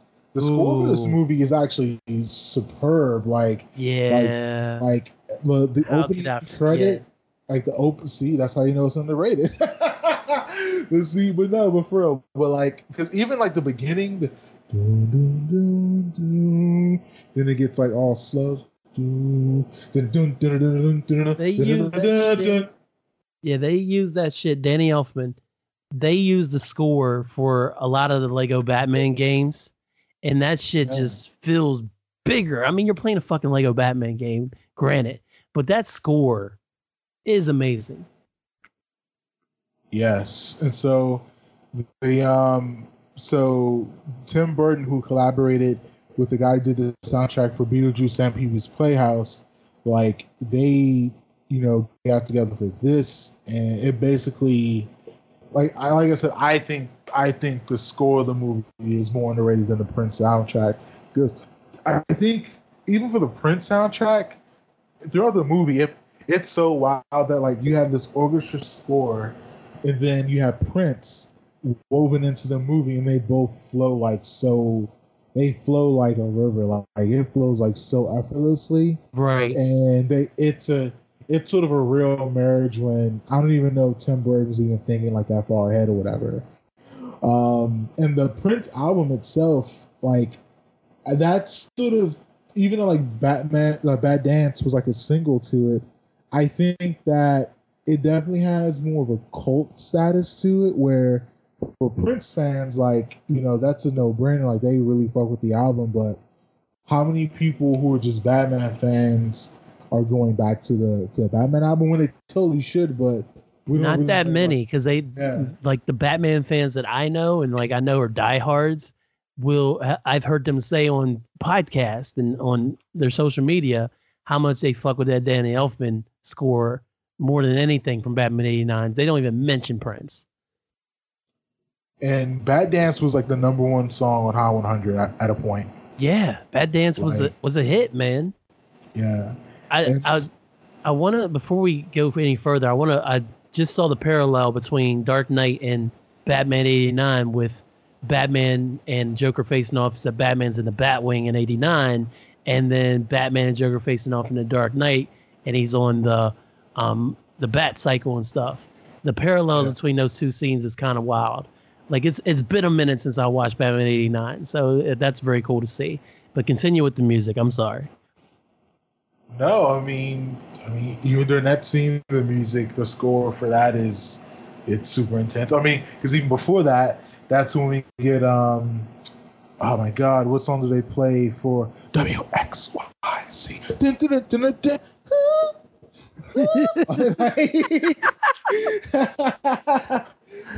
This is an all-time classic. These episodes, I don't know about 102, but episode 101 was dope, and episode 103. So since we hit the 100, shit's been getting crazy on Hyphen Nation. We got Marcus singing Prince songs. Wow. Like that, that was beautiful, man. Tim Burton had the weave of trust, and then going back to like the score, and then playing Trust again, and then it's a fucking tennis match. Yes, it's a tennis match of music, which you don't see. I can't even name a director who's even doing that shit anymore. But like it was just fucking awesome. Like that whole scene, like the scene where the fucking baby air balloon is coming through, the Prince, and then like the float, and then like the dude in the lumberjack, like, oh, what the fuck's going on? He's like running to the street, and then all of a sudden this nigga tossing like $100 bills in the air, and, you know, and because capitalism is capitalism, everyone's flocking to the money. Oh, absolutely. And so then you have like, and you have Batman like on the fucking, like, if any plane I want to fly ever, it's that fucking Batwing. Like that shot in front of the moon every time chills my entire life. Every time I've seen it, when the Batwing goes and flies up in front of the moon, that's just fucking perfect. Yes, that was a mega stunt. Because that was a prelude to the bat signal, because we don't get the bat signal to the end of this movie. Exactly. And then even that scene where they flash it up and you get the big score. Oh, yes.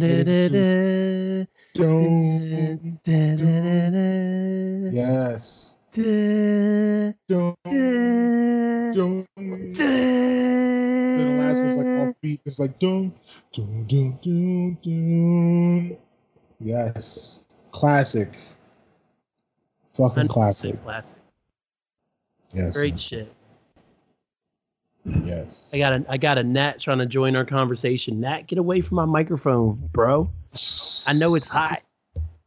Dang. We just finished singing the Danny Elfman theme and stuff like that. So yeah, Marcus, I totally agree that the Elfman score is the real understated thing about Prince. And the only reason I got some of my Prince bag about that is because I was deeply, unexpectedly affected by Prince's death when it happened 3 years ago. And then I've since been spending a lot of time with his catalog when I'm not listening to podcasts constantly. And one of the things that I did learn that I didn't know prior to his death was the fact that he didn't really, I mean, obviously Warner Brothers had his contracts. He did the whole slave, artist formerly known as Prince movement, which obviously he got out of. And then towards the end of his life, he actually was able to buy back a lot of his masters from Warner Brothers. But ultimately, while he was living, he never got to use any of that Batman material on any of his projects and stuff, like any of his other music. He would still perform it because what the fuck they going to do? And he was always real tight-lipped about keeping all his music close to the vest. But for him to have something out there that he didn't have access to use and recoup money on years after it came out always bugged me. So that's why I went there. But Elfman's score is fantastic. I'm glad you brought that up. Yes, man. I mean, like I said, it was a perfect marriage. So I think they both definitely deserve like a lot of credit. What do you think of this shit though? That Peters and Peter Gruber wanted Prince to write music for the Joker and Michael Jackson to do the romance songs. Elfman would then combine the style of Prince and Jackson's songs together for an entire film score. What do you think of that? And that's 2 years after the whole Bad fiasco where Prince pretty much said, fuck you to Mike for doing Bad, because Mike had wanted Prince to be on Bad. And Prince is like, I think they met once. And then from what Quincy had said, Prince is like, fuck that, I'm not doing it. I don't remember that being a thing.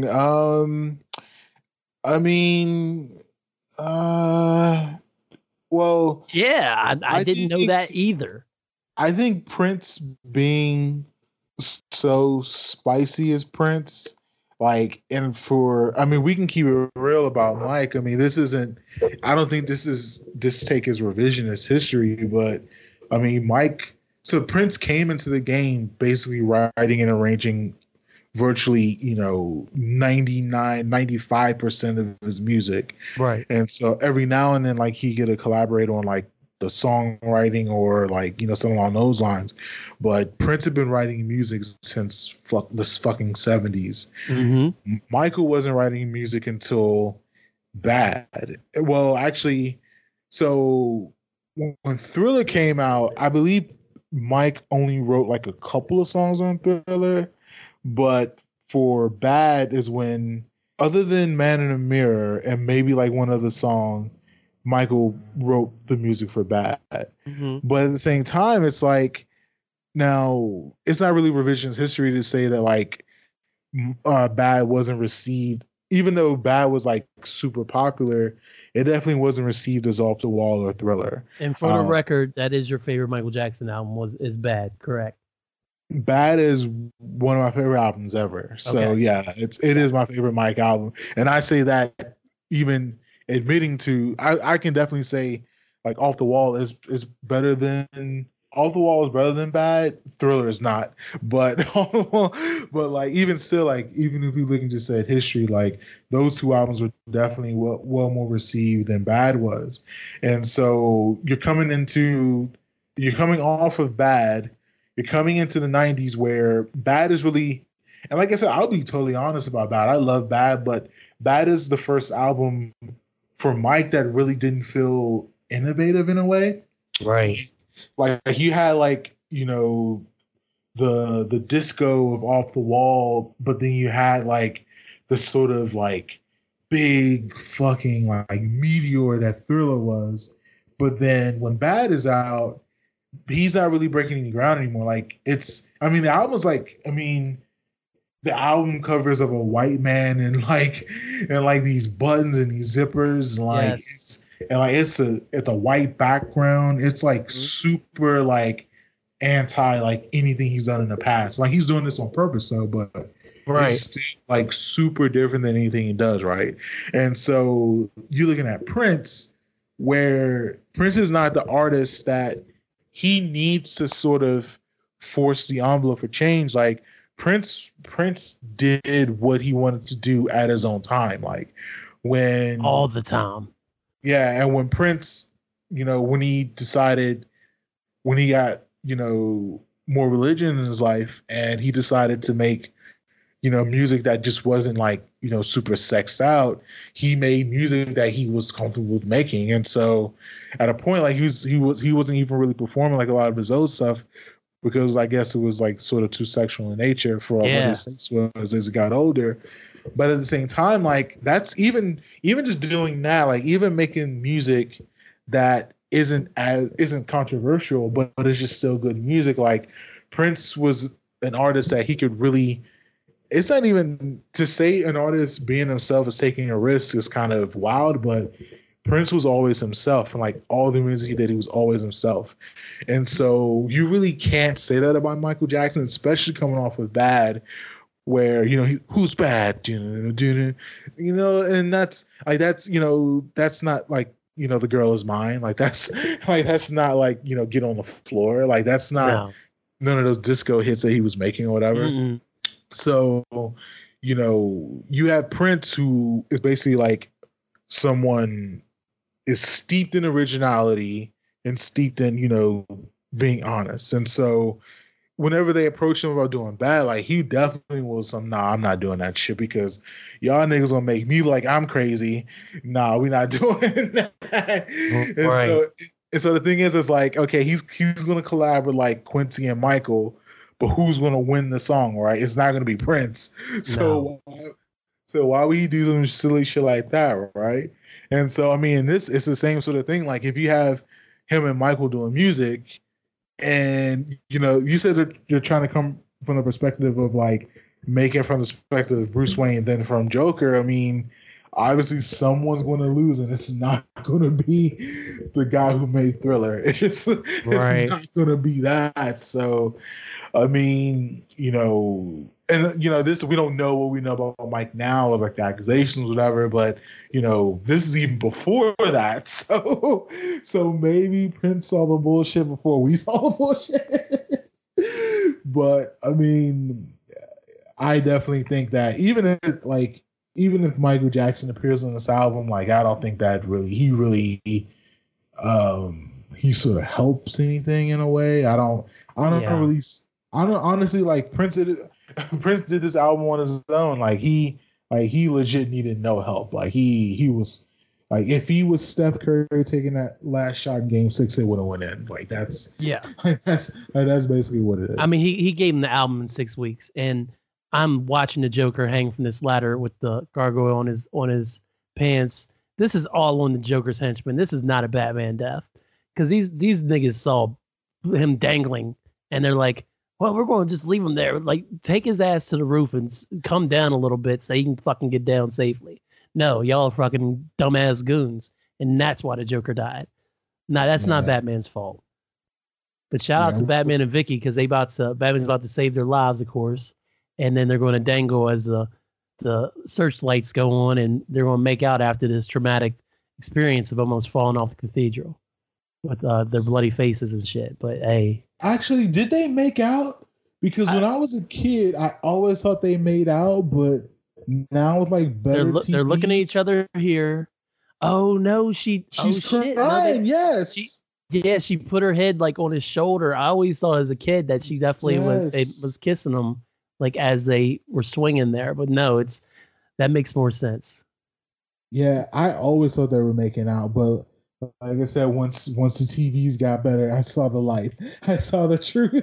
I gotta say, man, like we're coming into the home stretch of Batman 89, the Hyphen Nation podcast, and this movie's over. I've watched the whole thing while I'm sitting here talking to you, and Jack Nicholson's Joker is still so fucking good, and people forget how good he is because of Heath Ledger, but he stole this entire fucking movie, and he earned every damn penny he got, and he earned that headline spot over Keaton, man. Like he just nailed it. He nailed it in so many ways. And I think we definitely talked about this in a previous Hyphen Nation, but yeah, we did in '68. The importance of the reason why Batman can be better than a lot of comic book movies is because the villain is equal or better than our hero. So there's actual stakes that he has to face. Like you don't really think that whenever you watch any other X-Men movie, or even when we looked at Infinity War and Thanos won, we knew Endgame was going to be the comeback, but for the Joker's portrayal for Heath Ledger and to Jack Nicholson to an extent, this is a person who's willing to do anything to get his way, and that includes killing. And that bad signal looks awful. Sorry, I know you're talking about something important. That bad signal looks awful. Yeah, and the new one. Yeah, I told you the TVs made.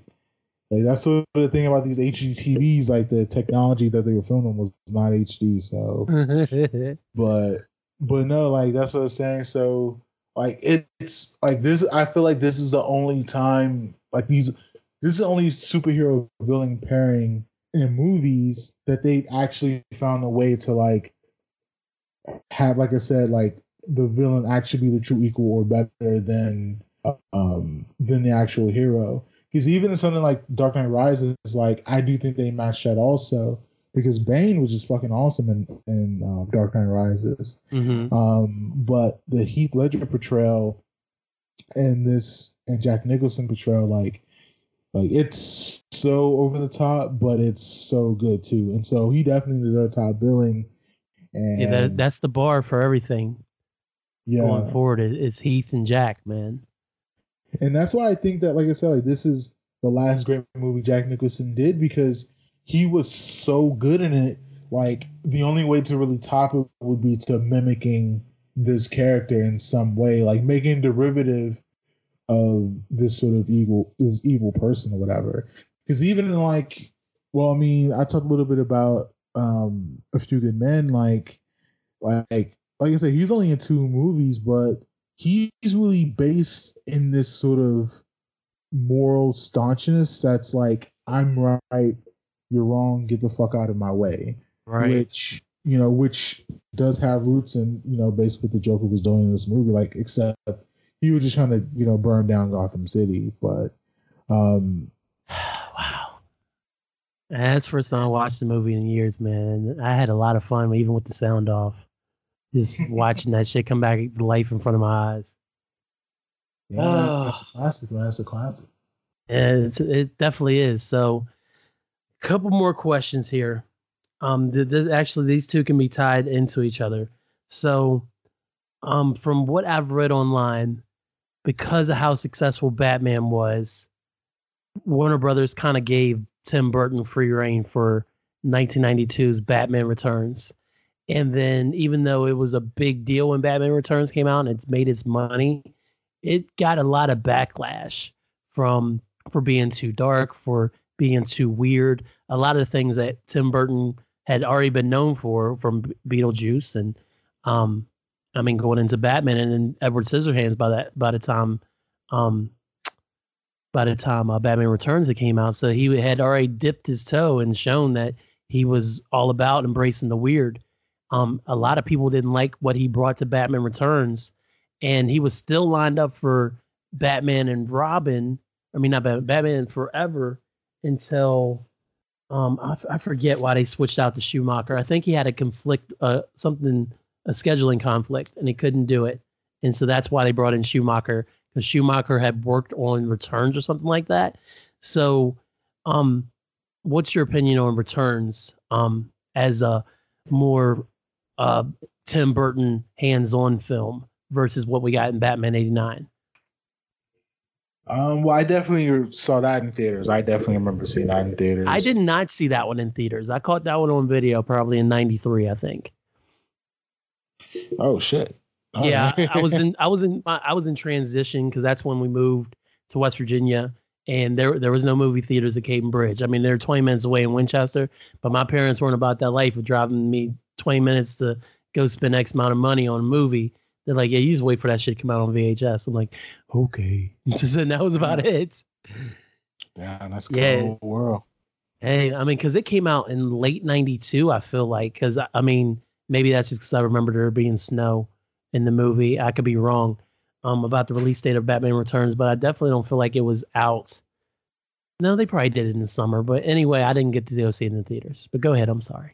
Which is odd because... The movie came out June 16th. But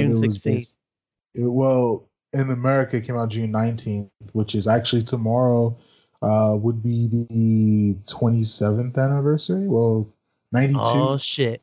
We're doing this again tomorrow. Batman Returns, episode 104. I don't know if it's that good to get its own pod, but I could not. I liked a lot of things in it, though. But what was your thoughts? I remember, well, I like Returns, but I always felt I probably liked it more than other people.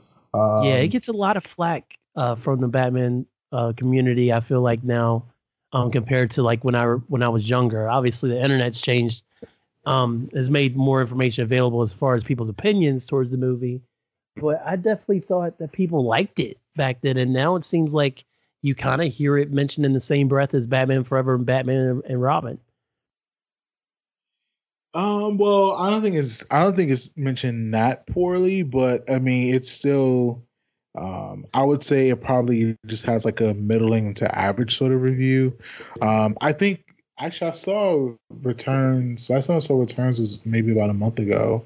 Mm-hmm. I decided to look at it. I think, well, the funny thing is, I think a lot of things in the movie actually does well. Like, I think the relationship between Bruce and Selina, I think they actually did that super well, honestly. That was excellent. I think the chemistry that they have and Michelle Pfeiffer is actually, I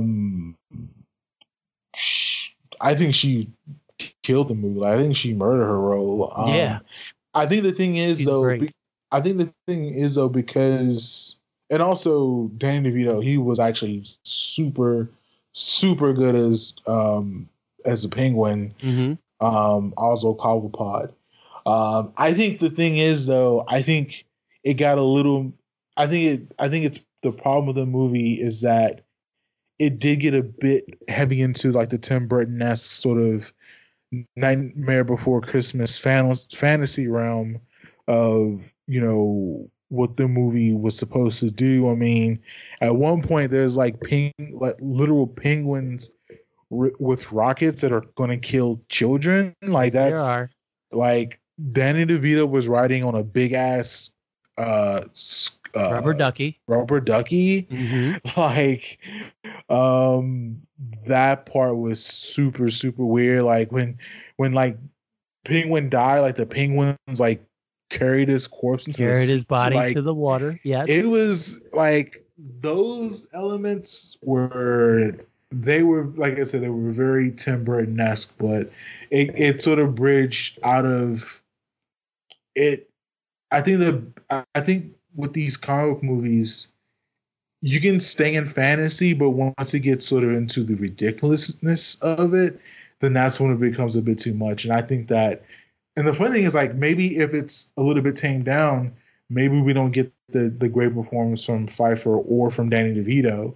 But at the same time, like, they didn't really balance it out. Well, not them, the actors, but Tim Burton and the producers, like, they should have balanced it out, their performances of being over the top and actually like working, as opposed to like the other stuff with the movie that was just sort of a bit too strange for what like Batman probably should be. So I don't think we needed rocket totem penguins. So that was a strange choice to say. Yeah.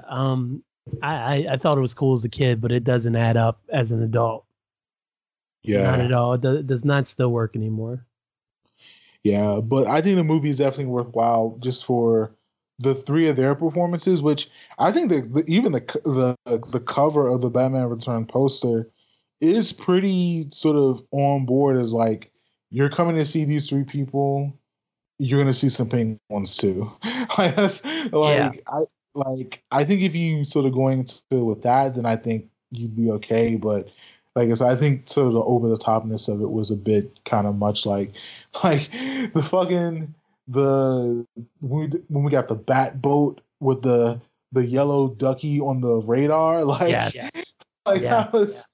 was doing a lot. Like that was doing very, very a lot. So the crazy thing for me is even if Burton doesn't leave by Batman Forever, I really have a strong feeling that he wouldn't have brightened things up as much, maybe. And especially like in Batman and Robin, like as everything was super bright and like, I don't think you would have gotten Schwarzenegger. You could have still had an Uma Thurman maybe as a Poison Ivy. And then in Batman and Robin, you definitely, I'll say you could have maybe gotten Tommy. No, he would have stuck with Lando. He would have definitely gotten Lando to come back and be your boy Two-Face. I don't think he would have, because he helped produce the third one. And that's right. Yeah, right. Let me shut my mouth. So, yeah, the main thing I'm getting to is I feel like even with Burton at the helm and not Schumacher, I feel like that we still get very similar films to how Batman Forever and Batman and Robin turned out. I mean, well, because those movies just were the opposite of what Burton is. Like, those movies are just bright and bold. When even think of how... Well, if you think of the Riddler and you think of Jim Carrey's portrayal of the Riddler, like he's in green spandex with question marks all over it.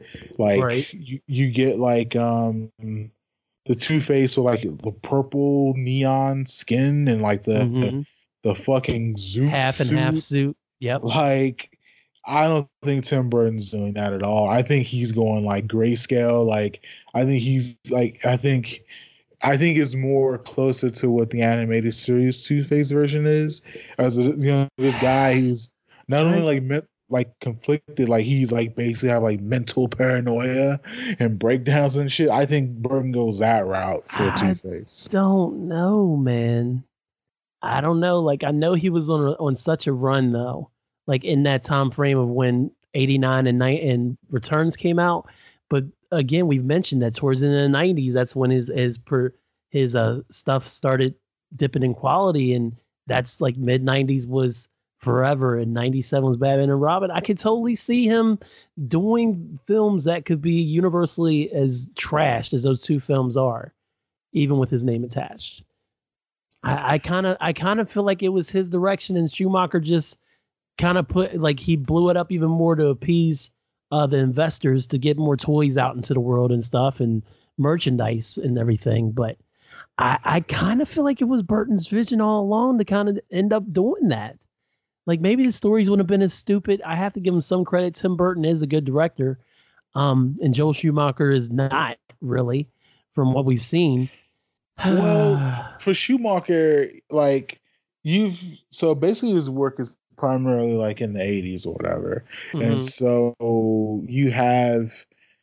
for those who don't know, for Schumacher, he directed St. Elmo's Fire, The Lost Boys, and Flatliners. Right. Just to give you an idea of like what his sort of visual style is.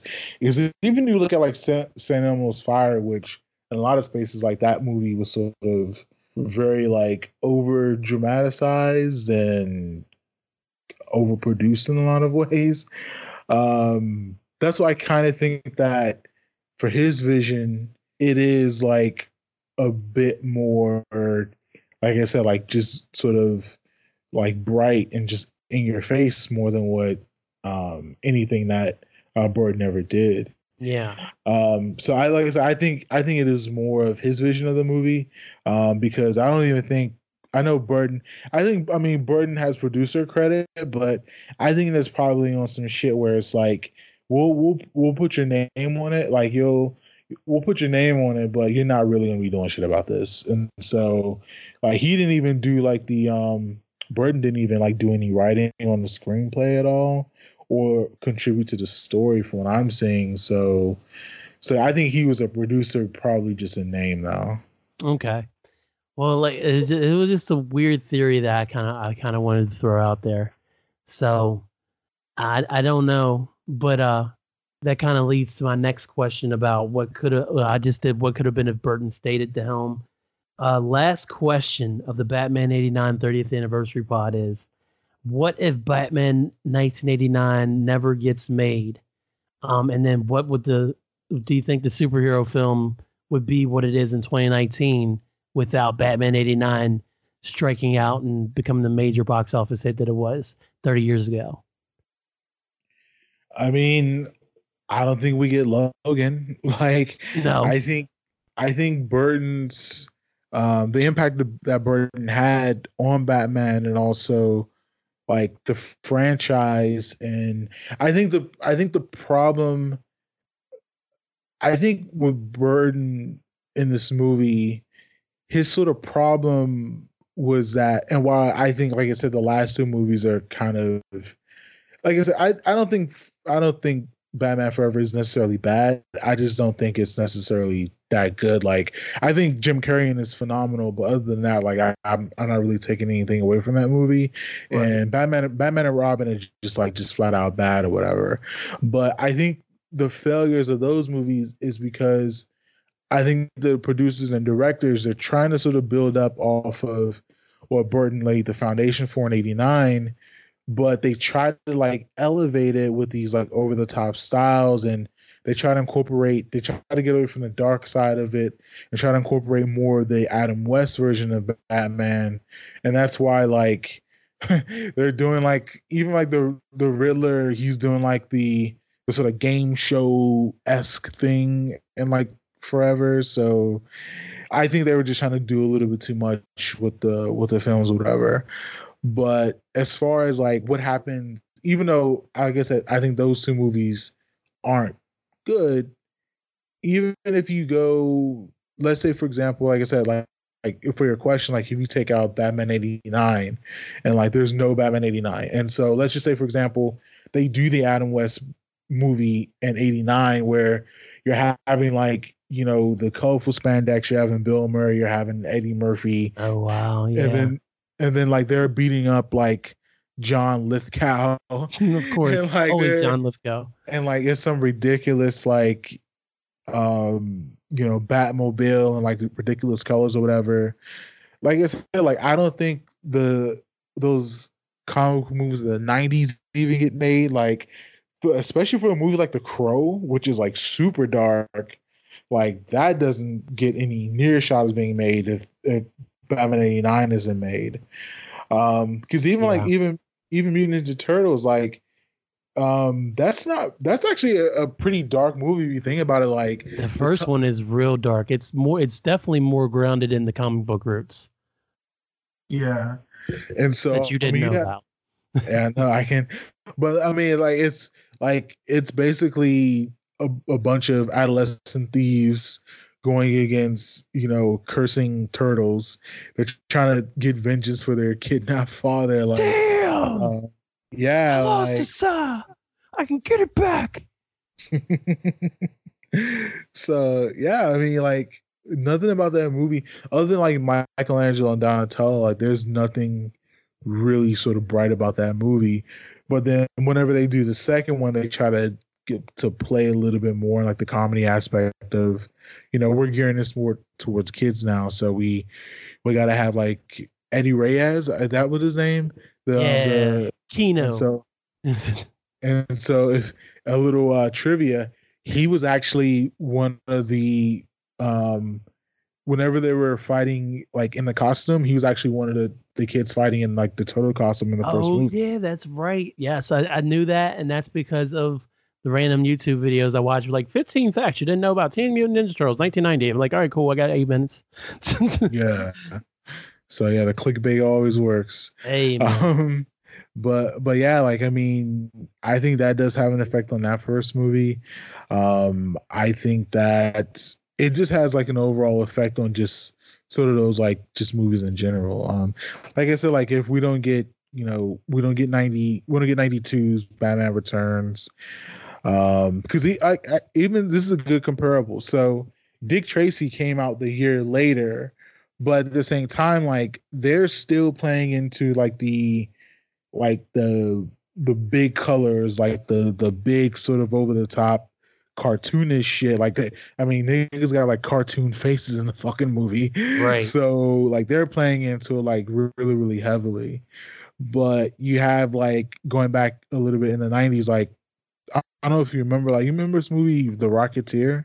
Oh yeah, yeah. So that's not really like a showy, like you know, that's not really a showy movie, but that's a little bit of darkness. I don't know if you remember The Shadow, which I think I saw once in 94, and like that was it.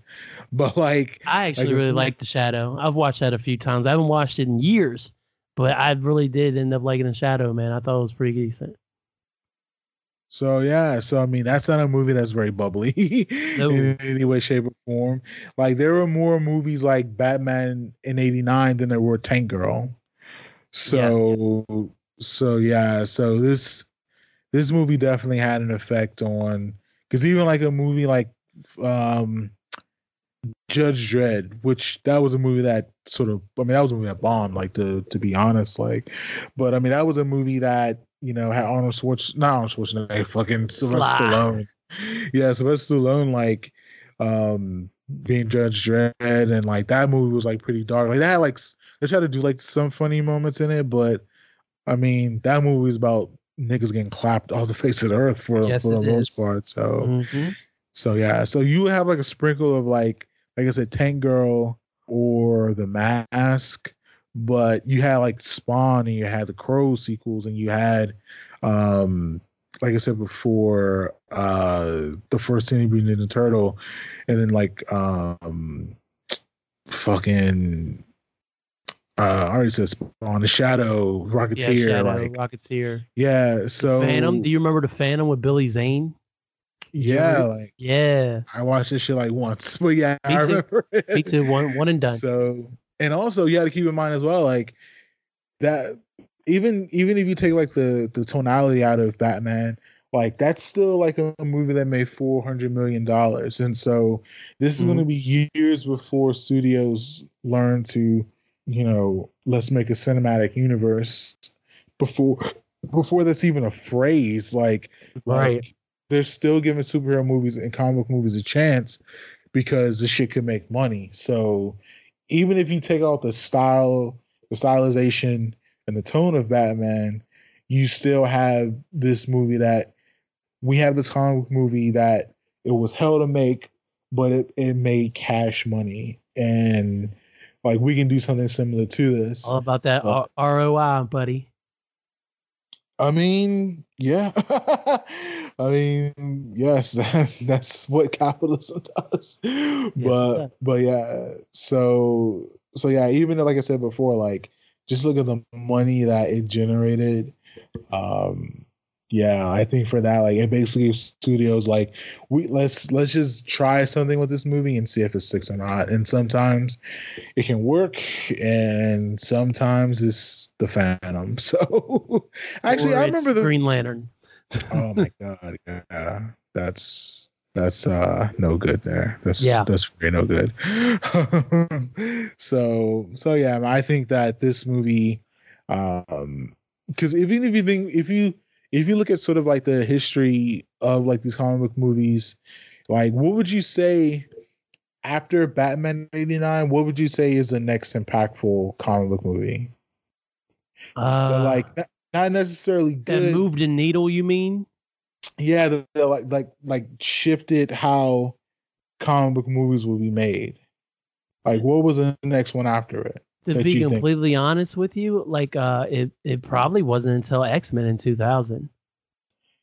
X-Men in 2000, yes, exactly. So that's the point I make. So yeah, that's the point I'm trying to make. Like so X-Men in 2000, that shifted the narrative also, but at the same time, like, that's what, 13 years? Like, yeah. That's an entire decade and some change between, like, you know, how these sorts of movies are made. So when X-Men came back, like, I mean, because all those movies in the 90s, like, I mean, I love Spawn, but I love Tank Girl. Like, those movies didn't make shit. Like, no. The Crow didn't really make money to the best of my knowledge. Comic book movies, like, they just weren't making money in that sort of way. Like, especially, I mean, even like the money and critically, like, you know, by the late 90s, like, that just wasn't a thought anymore, honestly. Like, whenever, like, Spawn came out in 98, like, 97, mm-hmm. Between that and X-Men, like, there, to the best of my knowledge, like, there wasn't, like, much of a movie after that that people were, like, really sort of... No, you know, man, it was just a bunch of shit being stuck in development hell, man, where it's like, oh, they're working on this. We don't know when we're going to see it, and don't even get me started on the attempts to get Superman back to the screen from the aforementioned Quest for Peace in 87 up to 2006's Superman Returns. Like, there is so many scripts, and I don't know if you've ever heard about any of the scripts that were out there, or Kevin Smith's involvement or anything like that. Tim Burton was attached at one point. That was a freaking... in fact, they made a documentary about trying to get that movie done that just came out a few years ago. And there was so many projects like Superman that just never got made in that time versus the little stuff that did make it to the top. Yeah, I mean that makes sense. Like, I mean, because we're coming off of the fourth Batman movie that was critically panned, and like I said, there's nothing really there that's going to keep people's like sort of attention for making, like, there's not something that's giving people a reason to keep making that type of movie. So, but when X-Men comes out, then that starts the ball rolling again. But then you have X2, and you know, then we, so X, what year was X2? Like 2004, 2005. X2 was 2003. 2003, okay. Yeah, Last Stand was 2005. Okay, and so even though X3 was sort of like, Last Stand was 06 maybe. It doesn't matter, but it's in that period. Yeah, and so that basically sort of like rejuvenated the franchise. Well, I mean, there was no franchise for X-Men, but that rejuvenated sort of the idea of like comic book movies like being a thing again. And so I do think that with X-Men's success, that does start the ball rolling for thinking about Iron Man getting made. And, you know, that just basically set off another sort of wave of currently what we're in now. And I think that, I mean, what we're in now, like, we're definitely in the space of, like, we flipped it completely. Like, we went from the 90s where comic movies didn't really mean anything to in the 2000s where they were starting to mean something. Now we're basically in an era where only comic book movies make serious money, mm-hmm. and only franchise movies makes money. Other than John Wick, like, nobody's hanging in there. If you take out John Wick for this year, the only movies making money is going to be Avengers, and when Joker comes out, and when Spider-Man comes out. Like, literally nothing else. Oh, and else. Captain Marvel. Captain Marvel's in there, too. All right. Okay, yeah, but again, that's still Marvel. But if you take those movies out, like, dramas, like, they're not making any money at all. Like, Shaft, which just came out last weekend, Shaft only made $7 million. Yeah, Shaft, I knew Shaft wasn't going to do anything. And it didn't do shit. So right. Nobody was hungry for a Shaft movie when Samuel L. came back, and that was, what, 2000 when they did the Shaft remake, and it didn't make any money then. Why did they think people... Huh? Actually, that's not. It made $100 million. What? That it didn't feel like it. I mean, because if you actually, the box office, it was. I mean, those are the days when, if a movie came out and it made like, like $70 million, it wasn't the end of the world. It was actually accomplishment. Now, like if a movie like Booksmart, if it even made half that, like, they'd be running for the hills in excitement, but right, like, but let me look at the numbers for Shaft 2000, because even if you think about it, like, that movie actually it actually was like if you remember, like, they used to, it was heavy in syndication. It used to come on TBS all the time. That's true. And so, okay, so the box office that it raked in, $107 million. Wow. And this is a movie who, on Roger Ebert, it gave it 2.5 stars out of 4. And so this is a movie that it only took, let's see, it took $46 million to make. It doubled that. And this is an era when it's the year 2000, so there's no such thing as a comic book movie, right? Like franchise, like that's not a real thing. You have Samuel Jackson, who's people know Samuel Jackson, but he's not like in the forefront of culture as he is right now. No, you have Christian Bale and Jeffrey Wright, who are some of the most accomplished actors walking the earth right now. Like, they were in that movie, like, but they're not, you know. Well, back then, Christian Bale wasn't like a real box office draw. Jeffrey Wright is like probably one of the, I would say probably the top 5 male actor characters alive, and he's not a box office draw. No disrespect to him, like, I love Jeffrey Wright. So do I. But you know, he's not like, if Jeffrey Wright came out with a movie, like, it's not gonna be like, okay, well, Joe Schmo's gonna go see Jeffrey Wright play character X, so that's not gonna happen. But yeah, like, that movie in 2000 made $100 million. Wow. And this the Shaft movie literally made $100 million more than this Shaft remake, which no one wanted. Like, this legit could have been just like a movie that ended up on Amazon or BT directly, and then it did its streaming numbers, and like, that was that. Wow. So see that's nuts, because if I'm doing Shaft power rankings, it goes Shaft 71, it goes Shaft in Africa, probably Shaft 2000, and then Shaft's Big Score. So I thought it was fine, the remake. It didn't grab me like the first and third Shaft did. But I would never have thought it cleared 107 mil at the box office. That's nuts. Are you saying the Shaft came up short, Kellen? Yes, Marcus, I am. Yes. It came a little bit limp for you when you went to see it? When I saw it on DVD, yes, that's correct. When I got it from Netflix, in fact. Okay, so the Shaft, it wasn't as hard as the original ones. It wasn't. It wasn't as It didn't move me like the first and third movies. It was like mid, like the second Shaft movie was, Shaft's Big Score. Okay. Yeah. All right. So. Yep. All right. Okay. Anyway. Yeah, I see what you did there. Yeah, I just rode with it. Whatever.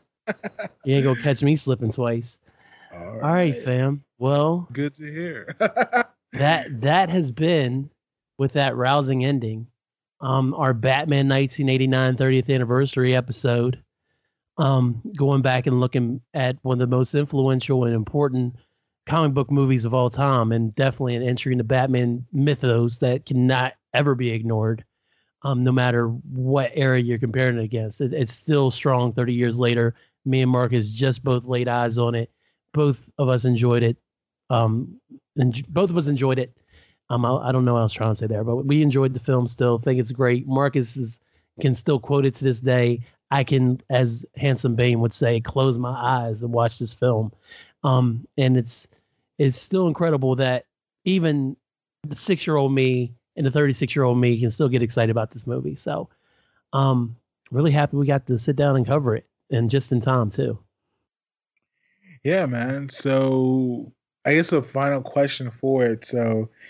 We definitely talked about just Marvel and our favorite Marvels, but does Batman 89, where is that ranking for you as like as far as your favorite? Actually, let's even go beyond just comic book movies. Like, would you say would you say this movie would be in your top 10 just movies just ever? No.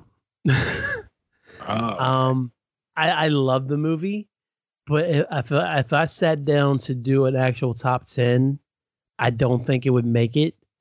Hell, I'd be interested to see what would make it, because whenever I sit down and make a list of any freaking con, like, that takes like 2 weeks and racking my brain and not sleeping and everything else, make sure I don't forget anything. So I don't think it would make the top 10. I would say top 20 for sure, top 15 maybe. I think it's a great film, one of my favorite films I've ever watched. But I don't know if it I think I could think of more films that would rank ahead of it as far as my favorites ever. Okay. For me, I mean, like I said, I watched this movie so many times that, like, I would probably, just for the nostalgia's sake of it, I would have it in my top 10. Mm-hmm. Like, a long time ago on Twitter, like, there was, you know, those posts of, like, your four, like, favorite films, or, like, your four most, like, influential films. Mm-hmm. And so the four films I picked were 1991's Malcolm X, 1982's Tron, Camp Nowhere. Shout out to Camp Nowhere, fam. 93. And that also, and Heavyweights. Oh, yeah, definitely. And also Batman 89 I picked. So for the tweet, I wrote, Batman 89 made me fall in love with movies. And so I tweeted that last year, and it's still the exact same today. So, damn, that's awesome.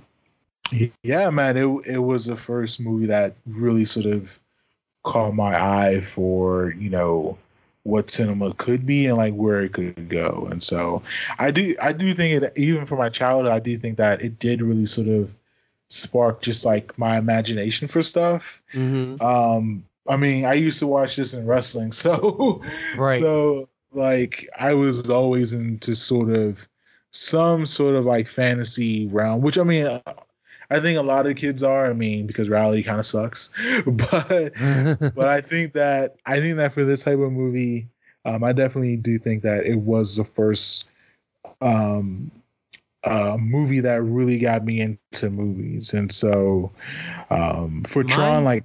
Or go ahead. I'm sorry.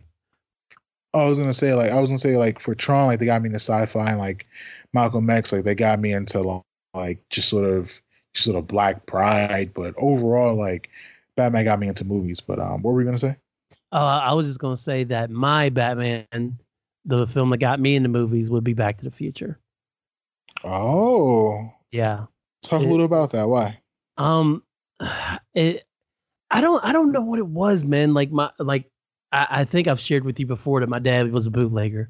He would get the he would rent the movies from Motion Video and bring them home, and he would dub them and stuff. And he had a little catalog of stuff. Like he had literally had a book about what tape was on what and everything, what movies on what tape. And I don't know whether he handed it to me or what. He's like, go to your room and watch Back to the Future, whatever. And I sat down and watched Back to the Future, and immediately, like it was hook, line, and sinker, man. Like it's top 3 probably, because just that story of a kid and the crazy professor, and then going back in time and trying to make sure that you exist in 30 years from the time that you're actually going back 30 years to when your parents first met, and trying to make sure that you exist 30 years from that time, is it just always grabbed me. And then the DeLorean, despite it being a piece of shit vehicle that has a long history of, I don't know if you ever read about it, but John DeLorean designed them, and he had a long history of wrongdoing and shit that I just read about a few months ago that blew my mind, and it's the reason why the DeLorean was created. Like that vehicle was the perfect vehicle to be a time machine for, at least for me to see as a kid. It's like something I could relate to easily. It's a car. You hit 88 miles per hour, you go. You know, there was no nothing beyond that. It was just a real simple premise. I picked up on it. Loved Michael J. Fox as Marty. Loved Doc Brown, and just really fell in love with that universe. And so that's what made me fall in love with movies. And that's why I just wanted to sneak in here that Back to the Future was my Batman. For you, how influential it was on your love for movies, it was the same for me. Nice. I still remember my dad had Back to the Future on Betamax. So nice.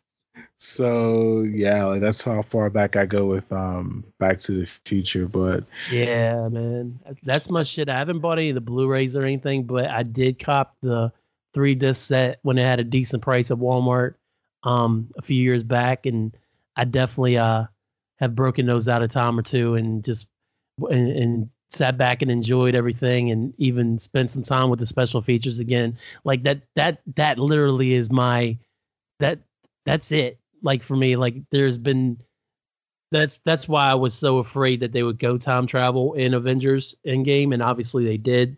Spoilers, but but you know, it's like if I've seen it done perfectly in my eyes one way, and I'm going to be like Maps in this instance, where it's like I don't want to see it done any other way, and I'm still trying to save it for the Endgame pod, but I feel like they pulled it off in Endgame. Still, it wasn't what I wanted my time travel to be, which is always hopping to DeLorean and punching numbers, flux capacitate your ass out of there, you know?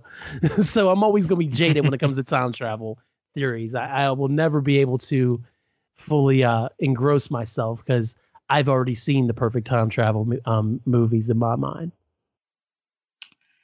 Yeah, I mean...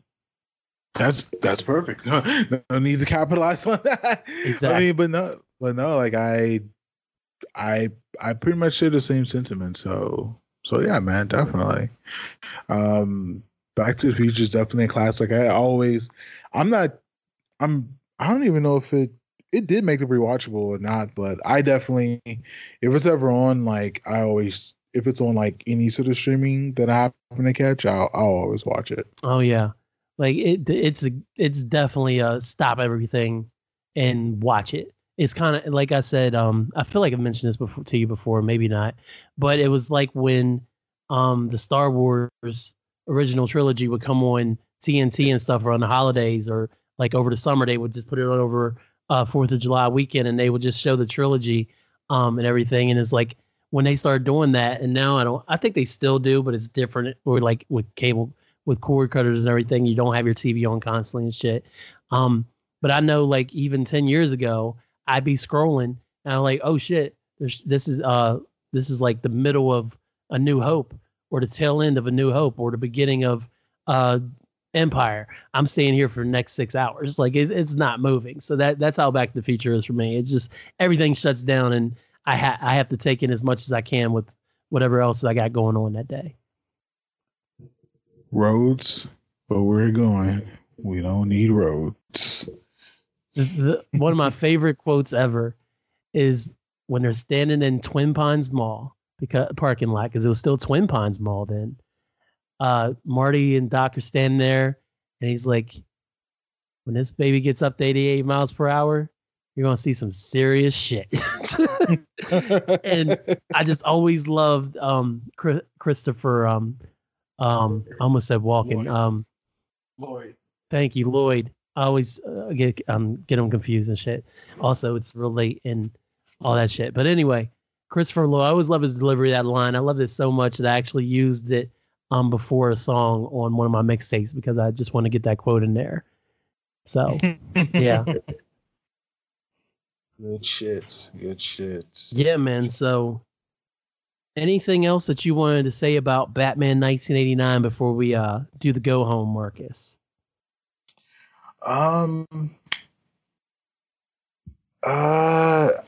don't have anything else, but I do think it's interesting how actually another way of sort of influential that we didn't really touch on, even though we talked about Tim Burton and his influence on this one and Returns and whatever he did for Forever, but it did sort of spark the idea of like having a director just being in control of the films.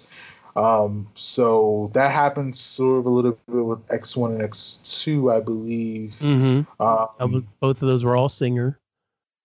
Yeah, and then you go with Favreau, where John Favreau, he did Iron Man 1 and 2. He wanted to do Avengers, but they wouldn't let him. But I mean, he's still stuck in there. But at the same time, like, he still had his hands on the first two Iron Mans. Zack Snyder with Batman v Superman and Justice League. Yeah, but he did the Superman ones too, right? Oh yeah, he did Man of Steel, and then Batman v Superman, which is supposed to be the sequel to Man of Steel, except it really didn't feel like it, obviously, because it was Batman v Superman and not Superman 2, or even Man of Steel. For that one, he had to drop. He dropped out, and basically the middle of everything. I thought that was Justice League when he had to drop out. Oh yeah, I'm sorry. That's when Josh Whedon came in and finished it. Oh yeah. I got confused for a second. My bad. It's okay. But I couldn't think of Christopher Lloyd 2 seconds ago. I think we're even. Who's directing Wonder Woman now? Patty Jenkins. Yeah. If I pulled that out of my ass, I think I did actually. Wow. See, it's amazing what the brain can do when you actually kind of force it to think. But yeah, she's controlling that ship, and that's DC's best ship at the moment from what I'm seeing. Yeah, and everybody's kind of freaking out about that already. And that movie don't come out till next year. Like, I don't think I'm going to like this. I'm like, what are you talking about? Like, I don't understand what is the issue where you're worried about the Wonder Woman sequel. One of my friends who I did not expect to say something about it just said something to me the other day and was like, "Did you see the poster?" And I was like, "Yeah, I totally saw the poster." And then she was like, and she's like, "I'm kind of worried about the movie." I'm like, "Why?" And she was just kind of like, I don't know, man. I'm like, it just doesn't feel like it's going to be what I want it to be. I'm like, shit. Okay. I don't know, man. So, I haven't seen the poster, but I trust her vision. The first one was really good, so I'm just going to assume that it is going to be good. But my overall point is having the trust in directors with their vision is a good thing for the most part. But there are instances when, like I said, it can fail. But I do think that for the most part, having the director, having the control, and also with his actors having, even Guardians of the Galaxy shit. And I'm not necessarily a favor of the second movie, and I probably won't be supporting a third movie. I do think that having that control of the film is probably better than just what the studios have control over, just on their own devices. So, credits to the director. And I think that's the last thing I want to say about Batman. Unless you have anything else to say about it. No, man. I'm thankful to be able to revisit this movie. Like I said, and still enjoy it as much as I did years ago. Man, it definitely holds up, which is one of the reasons that we do this. So I'm glad to sit down and have a friendly chat about it with a very good friend. So hold up. Hey, woman's again be thinking we saw. The following has been filtered to remove all ego, to provide the best quality material for listeners. Thank you, on behalf of the Hyphen Podcast Group. My name is Miles Amadeus Prower. I have what I believe is a pretty cool podcast that you probably never heard of. I Black Man Podcast is a view of a white world, seen with the aid of a black light and a little humor to help you cope. So check out the I Black Man Podcast on iTunes and anywhere you listen to podcasts. Marcus, showing Mad Love Robinson, man who has once again been on this 2 hour plus ride, because we don't do short episodes on Hyphen Nation. We do in-depth talk a lot episodes on Hyphen Nation, the world's greatest podcast, Barack Obama approved. Do you have any words of wisdom you want to leave the people with before we go forward, or any recommendations? You can do words of wisdom, or you can give me a recommendation about anything. It can be how to tie your shoelaces, about music. It could be about how to cook your green beans, or you could just give me words of wisdom. So whatever you want, man. Well, I would say, the only sort of words of wisdom I would have for people is, go outside. It's the summer. It's about to be hot as hell. But I found that getting out and doing things, like even if it's sort of like the minimalist thing you can do, like just being outside, like it just feels, it feels just good. Like I've been in Texas, like we have so much fucking sun, but like I feel like I feel kind of regenerated, like rejuvenated, if I'm just like outside, like in the sun. Yeah. And so it's actually the last two weekends I've actually gone to the beach, which I've never gone like back-to-back weekends to any beach ever. So that actually felt really, really good, just being out there, just like, you know, with the water and the sand and the sun, like just sort of thinking about, you know, just life and hanging out with my friends. And yeah, and so like that was all like a really good experience. If you can like find a pool, if you can't find a pool, find a river, find an ocean, find a lake. Like if you can't find that, just like do something that's, you'll be outside but won't, you know, die of a heat stroke or something. That's very good advice for summertime.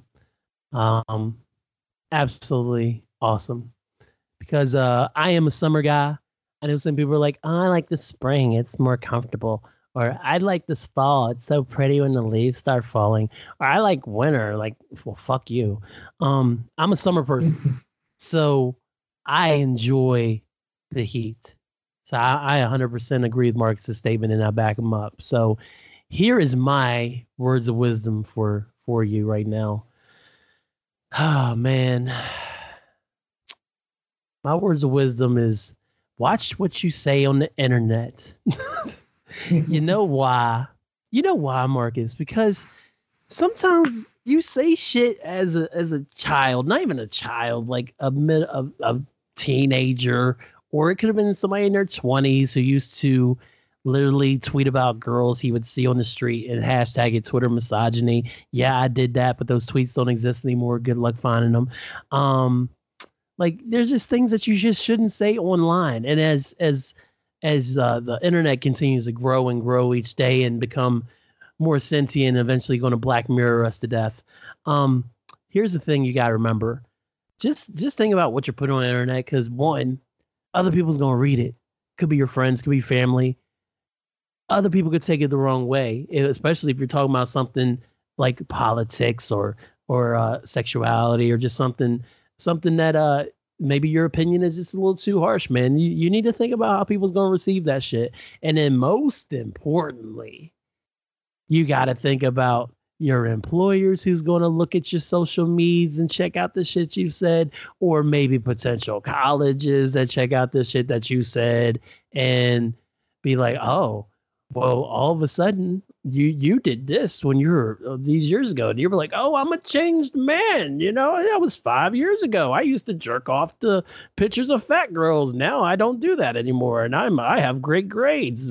Yeah. But you also just used the N-bomb a bunch of times on Twitter. And we totally caught your ass because your dumb ass didn't clean up your shit, or your dumb ass thought you were allowed to say it. So ladies and gentlemen, as much as I love the retribution that motherfucker got, please watch what you're doing on the internet. And that's your hyphenation PSA for today. Or you could just not have terrible opinions about humans. Yeah. Don't be a shitty person. How about that? How about that? So, Marcus, I got a surprise for you. What's up? We're about to start the 15th anniversary pod of True Lies right now. Welcome to the Barack Obama. No, I'm kidding.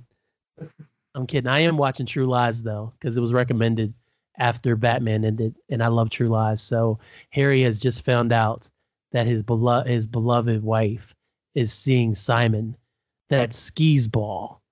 And he wants to know, what up with that? You know, shout out to Full Force.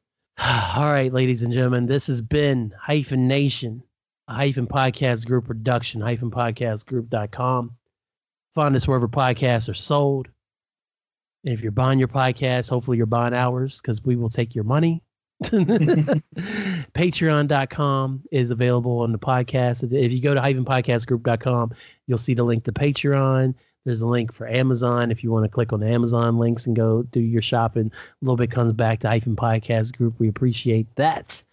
Shout out to the Raptors and Birdman for winning the championship. Unfortunate about Clay and your man Kevin.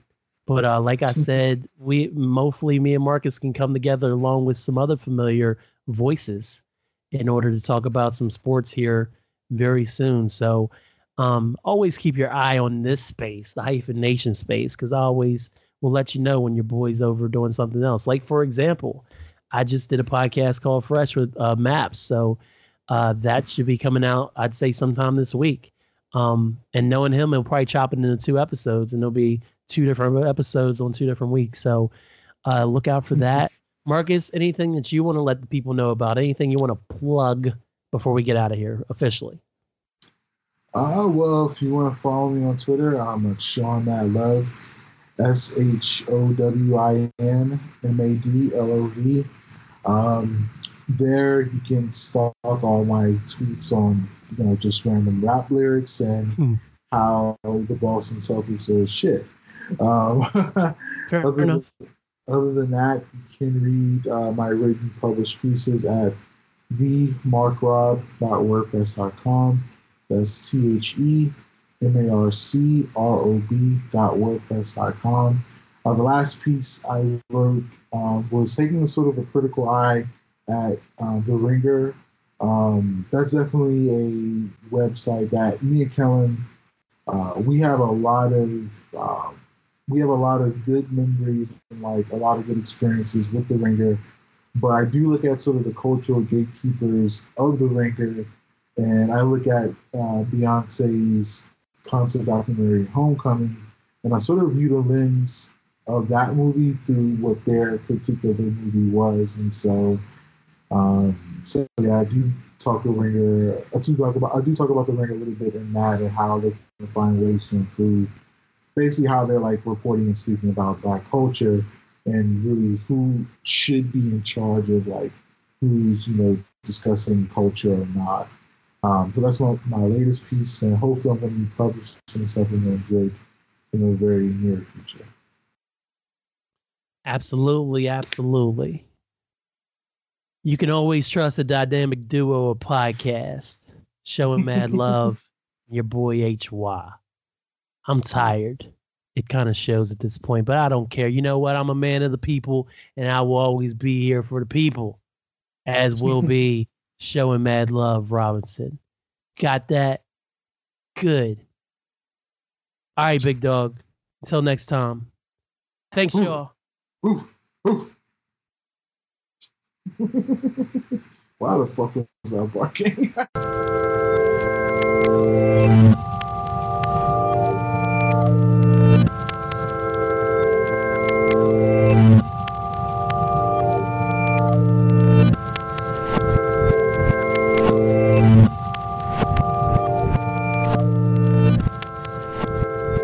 Thanks for listening. Don't forget to subscribe and comment. This has been a Hyphen Podcast Network production. They're the bestest. I'm getting paid at exposure.